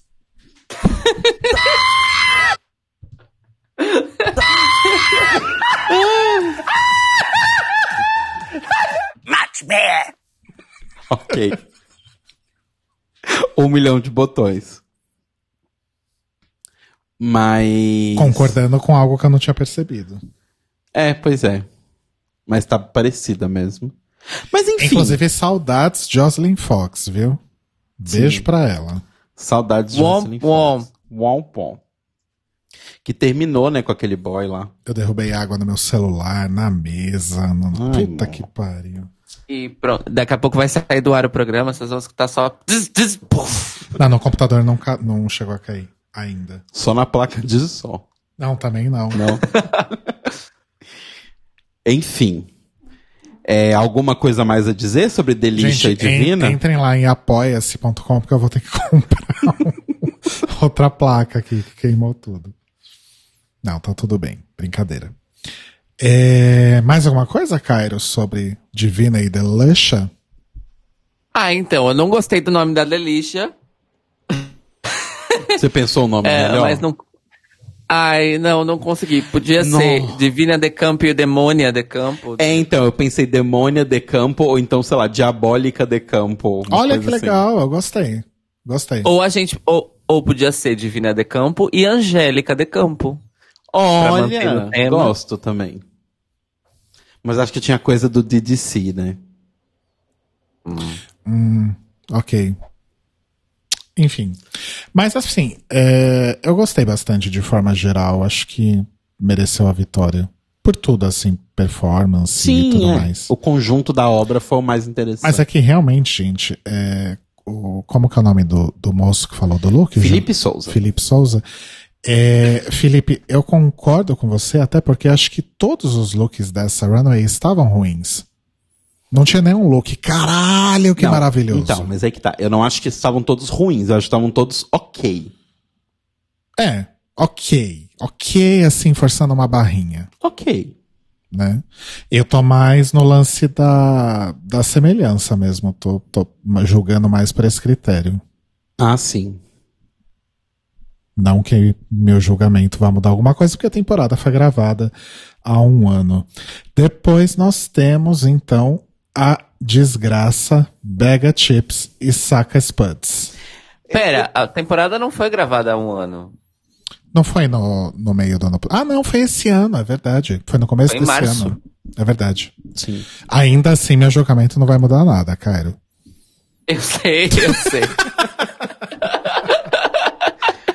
Inclusive, eu gostaria de chamar a atenção para esse fato. A gente não fala disso o suficiente, mas eu gostaria muito de saber por que é que os britânicos são mais eficientes que os americanos. Hã? Em relação a. Cadê, cadê a terra da produtividade? Cadê a terra da meritocracia? Posso, posso Hã? falar Hã? o, o que, que eu acho? Hã? Os Estados Unidos demoram mais pra produzir porque eles demoram mais pra fechar a lista gigantesca de patrocinadores. Olha só. Olha, Tem que procurar patrocinador, tem que assinar contrato, tem que conferir contrato, Então. tem que passar no jurídico. Então, então, então. Mas eu tenho uma coisa pra te dizer. Tudo isso é feito diga. antes da temporada ser gravada. Eu amei o meu passar problema, no jurídico. passar no jurídico é real. Tem que passar no jurídico, falou gente. zoando. O Não, não falei zoando. Mas é real. Gente, eu trabalho com marcas. Desculpa, eu sou uma pessoa que trabalha com marcas. Eu sei que tem que passar no jurídico. Alô, marcas! Ei! Faço conteúdinho na internet. Então, mas tudo isso acontece antes de gravar. O meu problema é o fato de que realmente nós esperamos basicamente um ano entre a gravação. Ah, não, ok. Não, eu tô sendo injusta, vai, ok. Ultimamente, a gente tem esperado menos, porque as temporadas de Drag Race Estados Unidos estão sendo gravadas entre julho e agosto, certo? E exibidas entre o final de um ano e o começo do outro. Então dá aí os seus seis meses, vai. Ok, não, falei bosta, gente. Moving on. É. Enfim. Baga chips e saca spuds. Então, aí eu queria fazer a minha pergunta, porque eu sou ignorante na língua da rainha, e vocês duas são mais prolíficas. É, qual que é a piada de Saca Spuds? Eu não sei, eu sei que saca é de sack off. Sim. Agora, o que é spuds? Cairo sabe? A internet vai nos responder. urbandictionary.com Ok. Procurando na hora. Mentira, eu só vou jogar no Google e o primeiro resultado vai ser do Urban Dictionary. É, e não e- foi. Deixa eu pôr uma Olha só. musiquinha enquanto isso. Sério. A sério. Ok, eu achei. Ah, segundo o Urban Dictionary, um spud é uma pessoa tão burra quanto um saco de batatas. Ah. Ou seja, seca spud é, ao mesmo tempo, um saco de batatas, só que é um saco de batatas burras. Olha só. Ah. Coitada da mãe da Baga, gente. Só foi nesse programa pra ser detonada. Pra ser humilhada. Puta que me Porra, pariu. se ela é baga chips, a mãe dela podia chamar, sei lá, fish and chips. Sabe, uma coisa assim? Então, mas aí eu tenho uma coisa pra dizer. Nesse Ah, caso, diga. a piada. É que a sua nova assinatura sonora, não sei se você reparou, é. Então, mas eu tenho uma coisa pra dizer. É que é- eu me Não- renovo a cada três anos, né? Não é, não é mais. é- É interessante que. É, Exato. o Cairo perdeu o A era interessante do eu agora. acho interessante e acabou, infelizmente. Portugal me mudou muito, gente. A louca. É, Mas o segundo significado de spud é batata. Hum. Então eu acho que a piada da Bega funciona, porque a Bega é um saco de batatas fritas e a mãe dela é um saco de batatas. Ponto. Ela, porque a batata frita vem da onde? Do saco de batatas. Exato. So tell us a joke. Ok. Mas ainda acho que, mas ainda acho que podia ser Bega chips e Bega alguma coisa. É. Ok. É. Enfim, aqui no, no, no, no nosso chat tivemos algumas informações trazidas por That One Luisa, aquela mesma, Aquela, a Luísa. que falando que o nome da Divina de Campo, a origem do nome, é Divina de Divine, só que em italiano, ou português também, mas enfim. E de Campo é porque ela é camp. É a Divine Ah. Camp. Só que é Divina de Campo. E, ao mesmo tempo, That One Luisa disse que o nome dela de drag vai ser Passar no Jurídico. Depois, é, depois de Karen from Finance, temos a Sim. Luísa do Jurídico. Eu amo Carrie from Finance. Eu amo Karen from Finance. É muito foda. Adorei, Luísa do Jurídico. Já quero.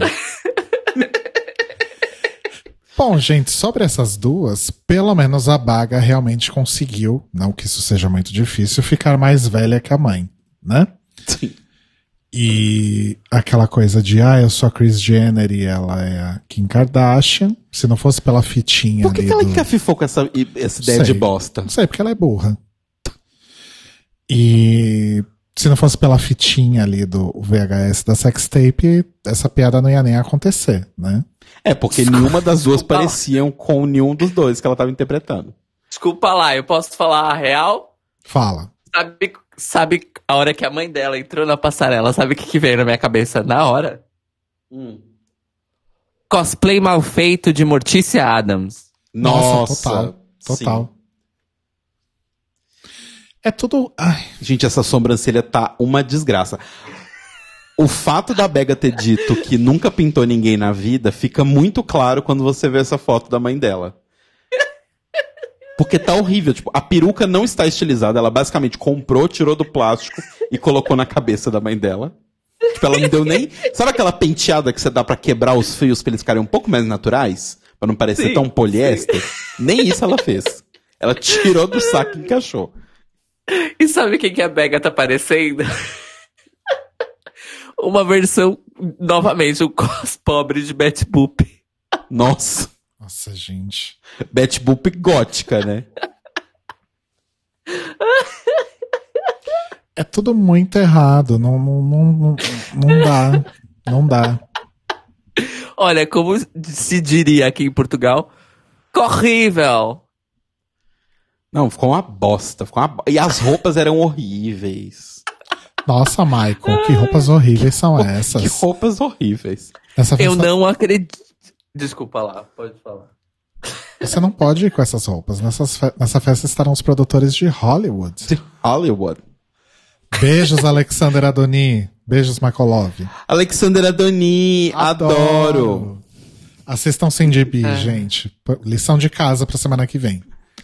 A gente não vai falar sobre o final de Drag Race UK, a gente vai falar sobre Cindy Cindy, B. B na semana que vem. Um grande clássico do cinema brasileiro. Sim. Mas, gente, ai, olha, eu tô revoltada. Mas Real oficial. vamos começar agora a, a, a sessão aqui de, de saco de pancadas na baga? Secas Puds.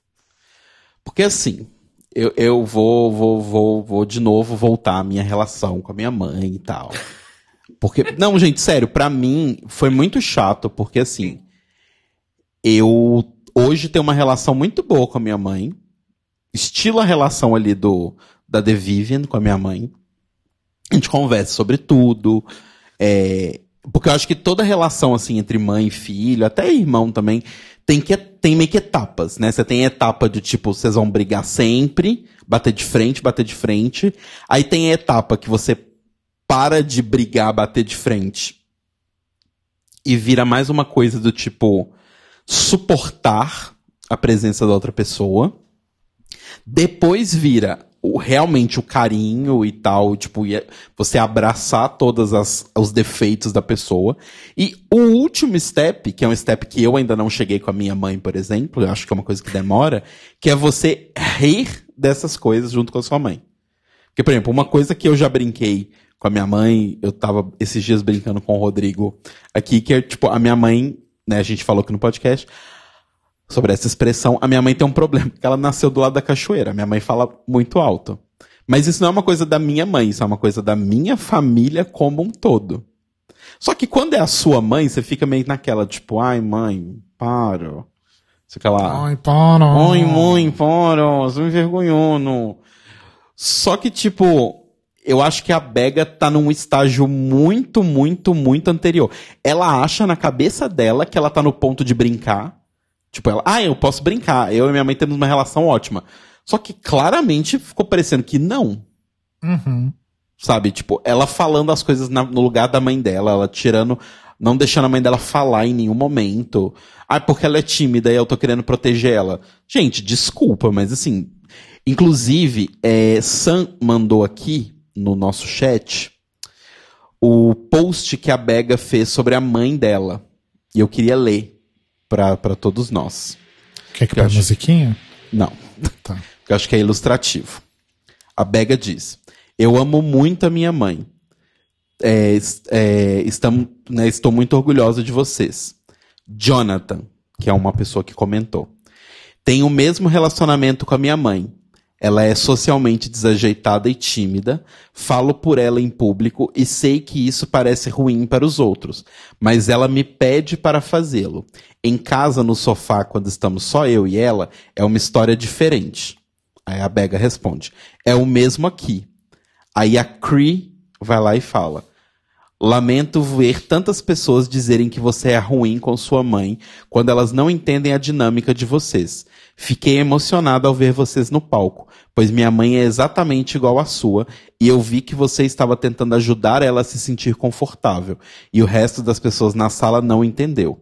Aí Joe foi lá e respondeu: Haters vão sempre odiar. Baga sabe que tenho muito orgulho dela e este é o jeito que somos uma com a outra. Team Bega, beijos. Joe, no caso, a própria mãe da Bega. Hum, Eu tenho pra mim que isso é um momento public relations.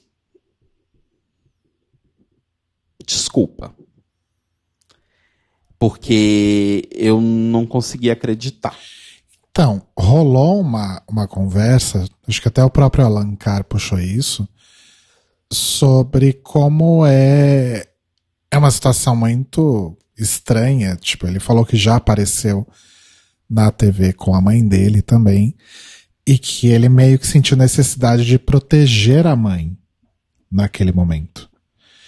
E que talvez a Baga estivesse fazendo isso, só que de um jeito extremamente torto e que talvez realmente pra Bega e pra mãe fizesse algum sentido, talvez a relação delas fosse assim. Ok. Só que aí quando corta pra Untucked, mostra a, a Bega continua falando, ah, mas gente, ela é tímida mesmo, vocês acham, eu tô só, não, não- tô falando nada de que não seja verdade, ela é cega que nem um morcego mesmo, tá vendo? Ela nem ia ver se era se era o RuPaul e a Michelle lá, ela é cega mesmo. E aí a mãe dele começa a chorar. Então, assim, como que você tá protegendo a sua mãe se você tá fazendo ela provavelmente se sentir tão embaraçada e tão é, deslocada a ponto dela chorar, Uhum. sabe? Eu acho que faltou muita. Acho que foi uma falta de sensibilidade, sim. É, é porque eu acho que tem uma coisa também que é tipo. É, eu, por que, que eu acho que a mãe da Bega chorou? Eu acho que ela chorou porque ela vislumbrou a possibilidade de, por conta que ela acha né, na cabeça dela, que por conta dela a Bega vai sair. E a Bega, o tempo todo citando os problemas da mãe, por mais que ela esteja usando como uma coisa para defender a mãe, ela tá relembrando os problemas que a mãe acha que são o motivo de talvez a Bega sair. Sabe o que eu quis dizer? Uhum. E, e, assim, eu acho que você fazer a pessoa se sentir confortável é uma outra coisa, sabe? É, é do tipo, sei lá. A minha mãe, por exemplo, é uma pessoa muito simples. Eu sei que se eu levasse minha mãe, dependendo em alguns restaurantes que tem aqui em São Paulo, que são tipo, uh, blá blá blá de blá blá blá, ela não ia se sentir confortável. E, e não é porque, tipo, não, mãe, mas eu estou pagando tudo, eu faço tudo por. Não é isso. Ela não ia se sentir confortável. Logo, eu não colocaria ela nessa situação. Sim. Uhum. Sabe? Eu acho que é esse tipo de coisa. Às vezes você pode até. Eu não acho que a Baga fez de propósito para ser maldosa. Eu não acho que faça nenhum sentido isso. Mas você tem que tomar muito cuidado, porque na tentativa de defender, ela basicamente ficou dando um highlight em todos os defeitos da mãe da Baga, que ela já estava insegura sobre, e deixou ela péssima, E que sabe? nem necessariamente eram defeitos, na verdade, né? É, sabe, são características dela. E eu acho muito chato, porque muitos do- das, das coisas que ela fica citando são coisas principalmente referentes à idade. E é uma coisa que, assim, por mais que Idade, Michelle. corpo, Exato. personalidade. Mas eu acho que muito disso vem com a idade também. Pessoas mais velhas costumam ser um pouco mais tímidas. Não estão acostumadas com, tipo. Porque acho que as redes sociais tiraram um pouco da timidez das pessoas também, né? Tipo, hoje você vai lá, posta uma foto no Instagram, 100 pessoas veem. Isso tira um pouco a timidez. Então as pessoas mais velhas vão ser mais tímidas, as pessoas mais velhas não vão ter um corpo de uma pessoa na praia, Porto Seguro, uh, essas coisas. E não é um defeito, é uma característica do corpo. Só que você ficar citando isso o tempo todo, sabe? E, e eu acho que aí o que as pessoas, nesse comentário aqui da, da Becca que eu li, né, esse, esse tweet dela, eu acho que o que tá faltando das pessoas catarem o, o, o cliquezinho é que ninguém em nenhum momento, acho que, pelo menos eu, não, em momento algum, duvidei que a mãe da Bega ame ela e que a Bega ame a mãe dela. Eu acho que isso não é uma questão. Uhum. Eu acho que o lance é você colocar uma pessoa que é tímida, como você tá dizendo o tempo todo, 200 vezes durante o episódio, pra ficar martelando nela depois na cabeça dela todos os defeitos que ela tem, é, não é proteger a pessoa, sabe? Desculpa.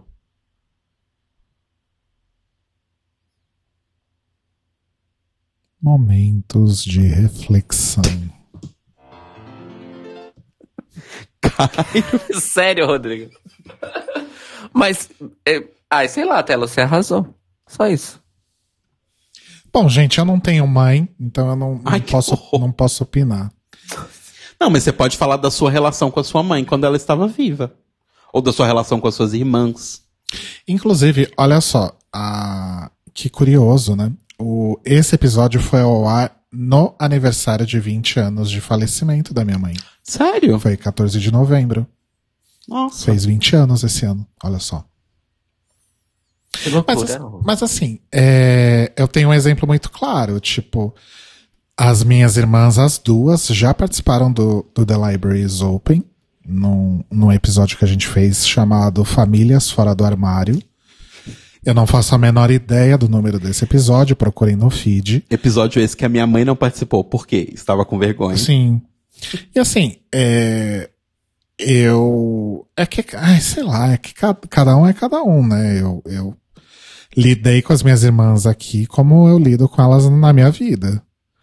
E aí, quando elas me fizeram passar vergonha falando que estavam esperando a gente ter um filho, eu falei, ai, por favor, né? Cala a boca. Que é o que eu faria na vida real também, né? Então, acho que. Ai, não sei. É muito diferente, né? Um, um programa de TV mundial. Estamos divagando muito. E tem a coisa do humor britânico também, que eles falam que é diferente. Então talvez lá seja normal você humilhar sua mãe. que- Nossa, ok. Ok. Enfim. Oh, Cairo, e você e sua mãe? Conta pra gente. Bom, minha mãe me ensinou boa parte do pajubá que eu sei falar. Por aí você já vê como são as coisas. Fato. Saudades da minha mãe, inclusive, né? Afinal, eu estou a 10 mil quilômetros. Beijos, dona Márcia. Beijos pra dona Márcia. Dois, duas pessoas aqui cujas mães se chamam. Ma- O meu, o meu também é O meu Márcia. também é Márcia. Inclusive, se eu e o Cairo um dia brigarmos igual o Superman e o Batman, a gente vai parar de brigar porque as nossas mães têm o mesmo nome. Assim como eles. Exatamente. Porque é assim que Deus mandou. Hã? No filme Superman vs Batman, Ah. eles param de lutar porque eles descobrem que a mãe dos dois chama Marta. É sério isso? Aham. Esse filme que saiu há pouco Eu amo- tempo? Aham. Eu amo porque a reação de todo mundo ao saber disso é exatamente essa. É sério? O Rodrigo tá com uma cara perplexo aqui, olhando pra mim. Bullshit, Vivian. And I know exactly- Bullshit. I've- I've seen- Bullshit. Chocado. Bullshit. Pois É, amor, e você, você é torturado por duas horas e meia pra resolução do conflito CS. Enfim. Bom, passado tudo isso, eu só queria destacar um negócio aqui, gente, que a, a sábia jurada Michaela Cole falou, que foi maravilhoso. Eu ia falar quando a gente tava falando da Divina, mas eu esqueci. Que ela tava falando, ai, então eu olho pro look delas, eu fico lembrando de uma época que eu frequentava umas festas e eu tomava umas drogas que eu não tomo mais. E era esse tipo de gente que eu via nessas festas. Então, me bateu uma bad, assim, sabe? E lembrando. Eu amei. Ai, que maravilhosa. Foi muito bom. Bom, gente, e aí, Divina ganha esse desafio The Vivian fica salva e temos aí Baga versus Cheryl fazendo o lip sync encomendado, né, de Tears Dry on Their Own, como o Cairo comentou lá no comecinho, que foi feito ali especificamente para Baga Chips ganhar o lip sync, né? Sim. Que foi um lip sync fofo das duas interagindo ali e tal. Só deixa eu voltar um passo pra trás. Nós três concordamos que Divina mereceu ganhar o desafio. Sim, sim. Yes. Ok, ok. E aí tem o, o- esse, esse lip sync aí, encomendado. Que foi fofo. As duas interagindo, né? A Cherry e a Baga. Uhum. Só que realmente era uma música que é. Gente, esse lip sync ele tem um paralelo muito grande que é Latrice Royale versus Kenya Michaels com You Make Me Feel Like a Natural Woman. Aquele lip sync foi feito para Latrice Royale ganhar, Não, gente. sim, mas você concorda comigo que a, a atuação da Cheryl não foi nem um milésimo de humilhante do que a Keina Michaels. Não tô dizendo isso, eu tô dizendo que ah, sim. também foi feito para Assim a como o. Malambo foi pra, foi pra Jinx. Ma- Malambo number one, não é? Five? Yeah, yeah, yeah. Bom. Ah, é ma Mambo. Ladies and gentlemen, Malambo number 5. Não, Aí gente. entra a Ima Sumaki. Aquela música da- é, Não é esse? esse é o Mambo Number 5. Exatamente. É. É Que é a Malambo number one. É, Malambo number one, que é a Jinx com a Detox. Foi feito pra Jinx. Nossa, eu odeio essa música. Falando isso pra onde anda o Lou Bega, né? Morreu. Não sei, tomara. Eu amo essa música. Odeio. Mas eu gostei de ver a Qual? Mambo number 5 ou Malambo number 1? o número 5. É, Ah, você não gosta? Da Chanel. a, a marca ou a irmã? Ó, a irmã da Ou a drag? Ou a drag? Ai, caralho, mas eu gostei de ver a Bega dublando, apesar de saber que era en- encomendado. Ah, gente, mais do que encomendado. Tipo, eles não vão deixar a Cheryl tirar as outras três, que são muito mais famosas, ganharam três desafios cada uma. Sabe? Ué, Jujubee tirou a Tatiana, a louca, né? não, mas não foi Jujubee contra a Tatiana. Ai, não vou lembrar. Foda-se. Mas é isso, gente. A Cheryl foi eliminada, como todos já imaginávamos e prevíamos, inclusive ela, né? Que ela fala, ai, gente, obrigado por tudo, foi uma delícia. Eu tô aqui fazendo história, chegando no top 4 com o pior track record de todos os tempos. E é isso aí. Beijo, valeu. Tchau, tchau. Vou lá pra minha série na UOL um dia, né? Exato. E temos então no top 3 Bega Chips, Divina de Campo e The Vivian. Mais fácil de prever do que. Sei lá. Então vamos lá, por partes. Cairo Braga, quem vai ganhar a temporada? Divina. É quem você quer que ganhe ou quem vai ganhar? Ou quem você Ah, acha que vai Rodrigo, ganhar? de novo com isso? Todo ano. Tô com 50 anos e é sempre a mesma merda. Todo, todo ano não, Cairo. Pela terceira vez esse ano, hein? Vamos lá.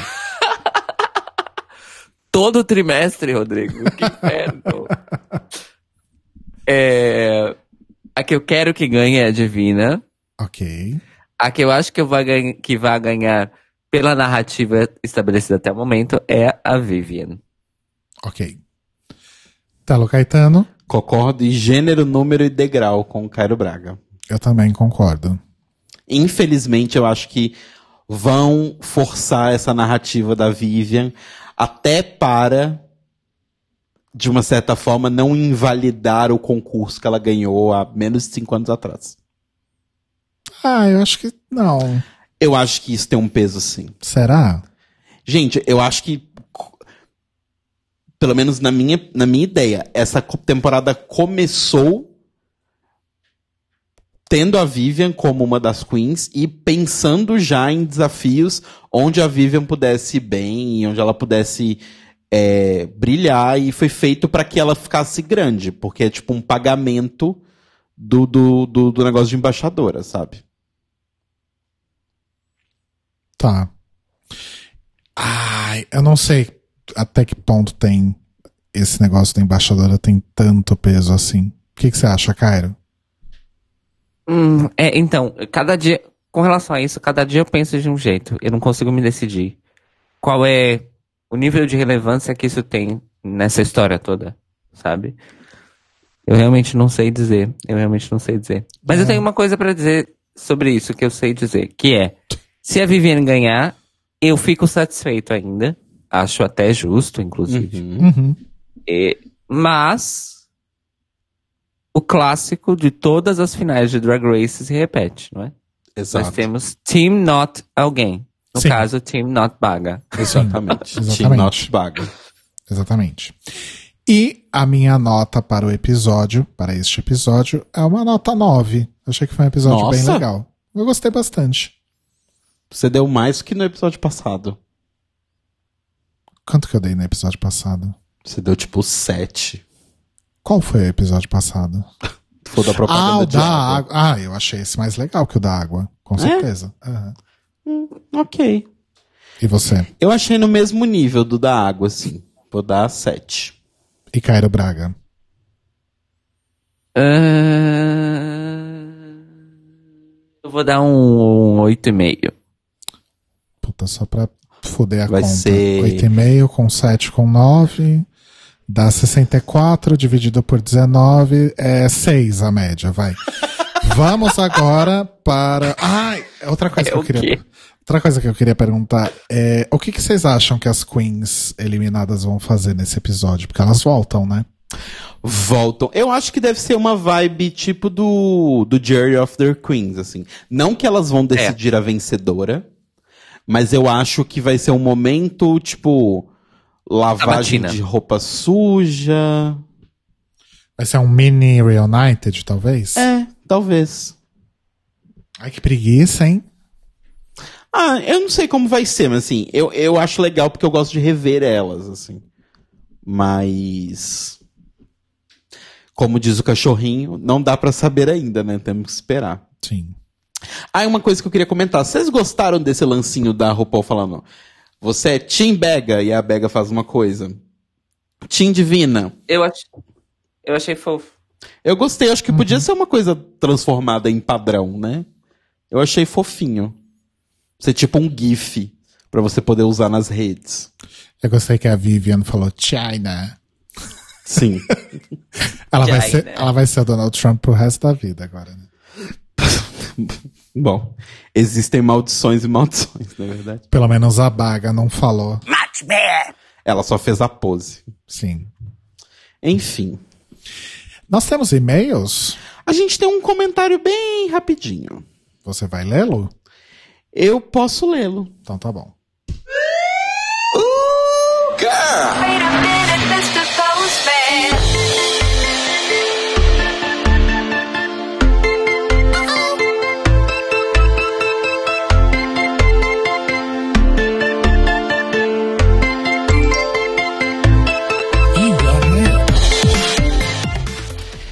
Então, o nosso comentário de hoje foi feito lá no nosso Mixcloud por uma pessoa que estava sumida. Ela mesma, Suzana Hernandes. Chiquérrima. Uhul! Ela voltou para nos dizer, já respondendo notícias quebrando de hoje, desta manhã. Nossa, que ágil. Não, na verdade é o da semana passada. Eu que me enganei Ah, ok. que é o do dia 11 do 11.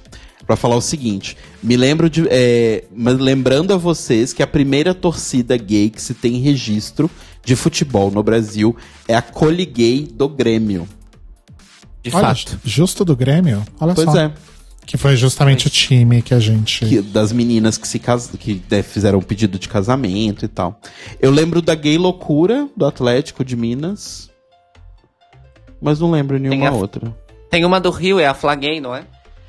É, mas assim, tem algumas espalhadas. Mas eu já ouvi relatos de pessoas da, galo- da gay loucura, tipo, que já apanharam de gente da galocura. Logo, né?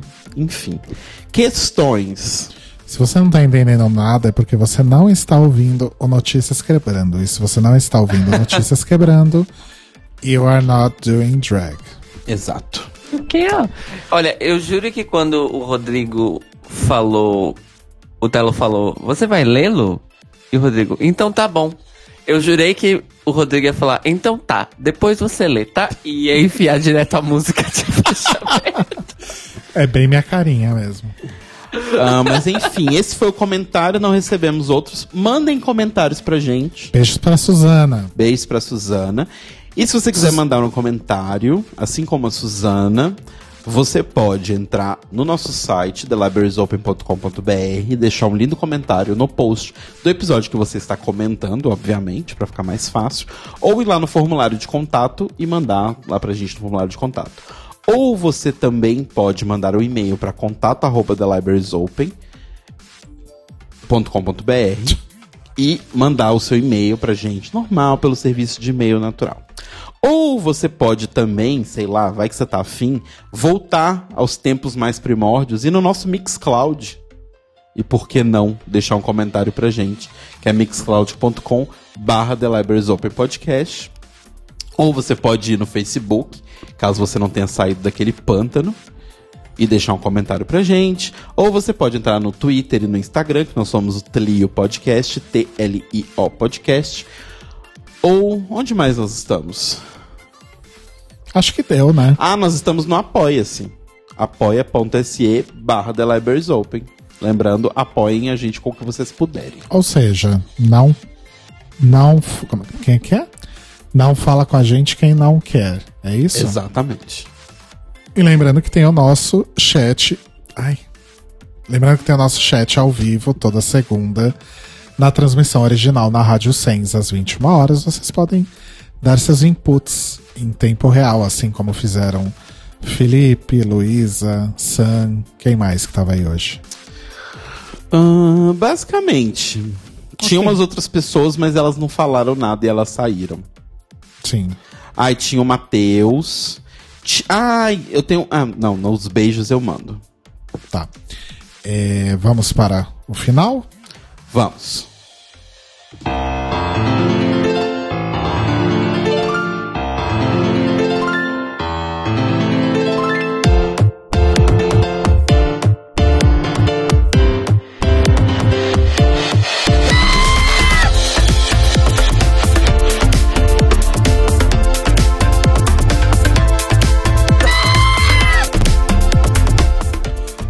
É, gente, batendo recordes aqui, né? Porque acho que é a primeira vez em cinco anos que a gente vai acabar com duas horas de duração. Pois é.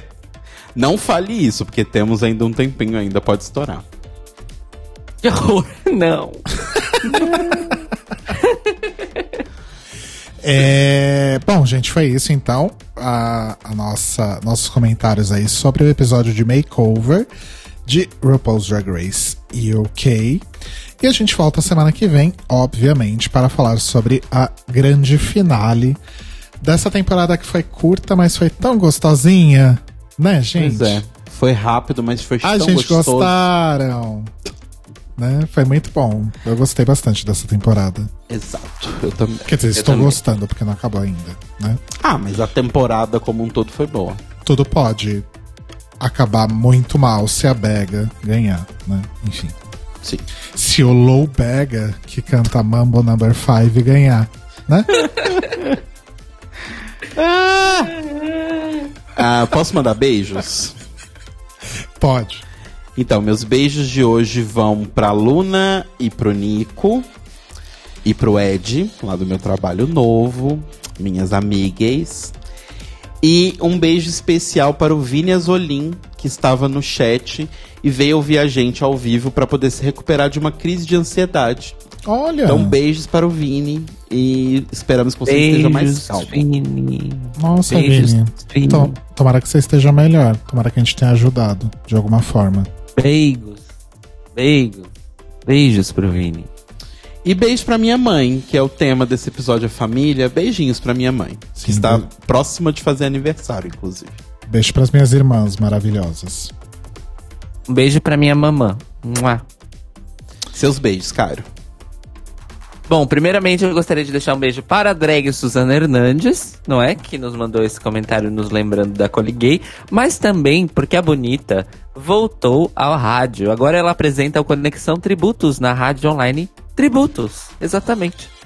Toda semana, no fim de semana, com a Suzana Hernandes. Então vão lá em radiotributos.com.br para prestigiar o trabalho da Suzana. Beijo, Sul. Uh, que mais? Um beijo pra todo mundo que tá no chat. Eu vou roubar do Rodrigo. Ai, arrasa porque eu tô A sem Deb- o chat aqui.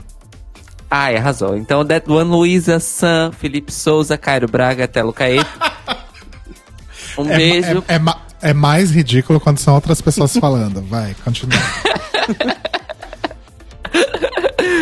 É, então é isso. É, alguém lembrou que o, o nosso Famílias Fora do Armário era o episódio 76. Obrigado, Sam. Nossa, Que mais? 76. Faz Quase 100 episódios atrás. Faz Estamos muito no 172. muito- Caralho. Obrigado, Sam. Obrigado, Sam. Mua. É, e um beijo pra todo mundo desse Brasil, desse Portugal. E beijinhos. Arrasou. Eu quero mandar um beijo especial pro meu marido, Telo Caetano, Ah, quem é esse aqui? que está me ajudando muito nesse momento em que estou sem um braço, como estão dizendo por aí, né? É, quero mandar um beijo para todo mundo que me desejou aí boa sorte na, na cirurgia, principalmente para Inês e pro Fúvio, que fizeram aí suas, suas magias rituais e envios de bons fluidos para aquele momento, porque eu tava achando que eu ia morrer, obviamente, eu sempre acho que eu vou morrer. É, beijo pros amigos que desejaram também boa sorte e boa recuperação, como o Cairo Braga, o Roba. Quem mais? Pro Marco, pro André. Ai, foi tanta gente. Mas o que tá vindo assim rápido é agora. Se eu não falei seu nome, you are not doing drag. Não, desculpa, é porque eu tô muito medicado. A Tata Finoto também.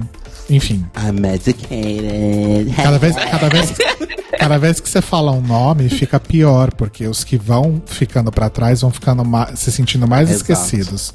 Né? Não devia ter falado nome nenhum. Então, Deus, que louca! Que louca, ela tá medicada. Doida. é... mas é isso, gente. Obrigado pra todo mundo. Então a gente volta semana que vem com uma festa bem especial pra comemorar aí o encerramento de RuPaul's Drag Race. E o quê? E o quê? E o quê? E beijos pra Karen from Finance também. E pra Luísa do Jurídico. Exato. Beijos, Beijo. Mua! Beijinhos.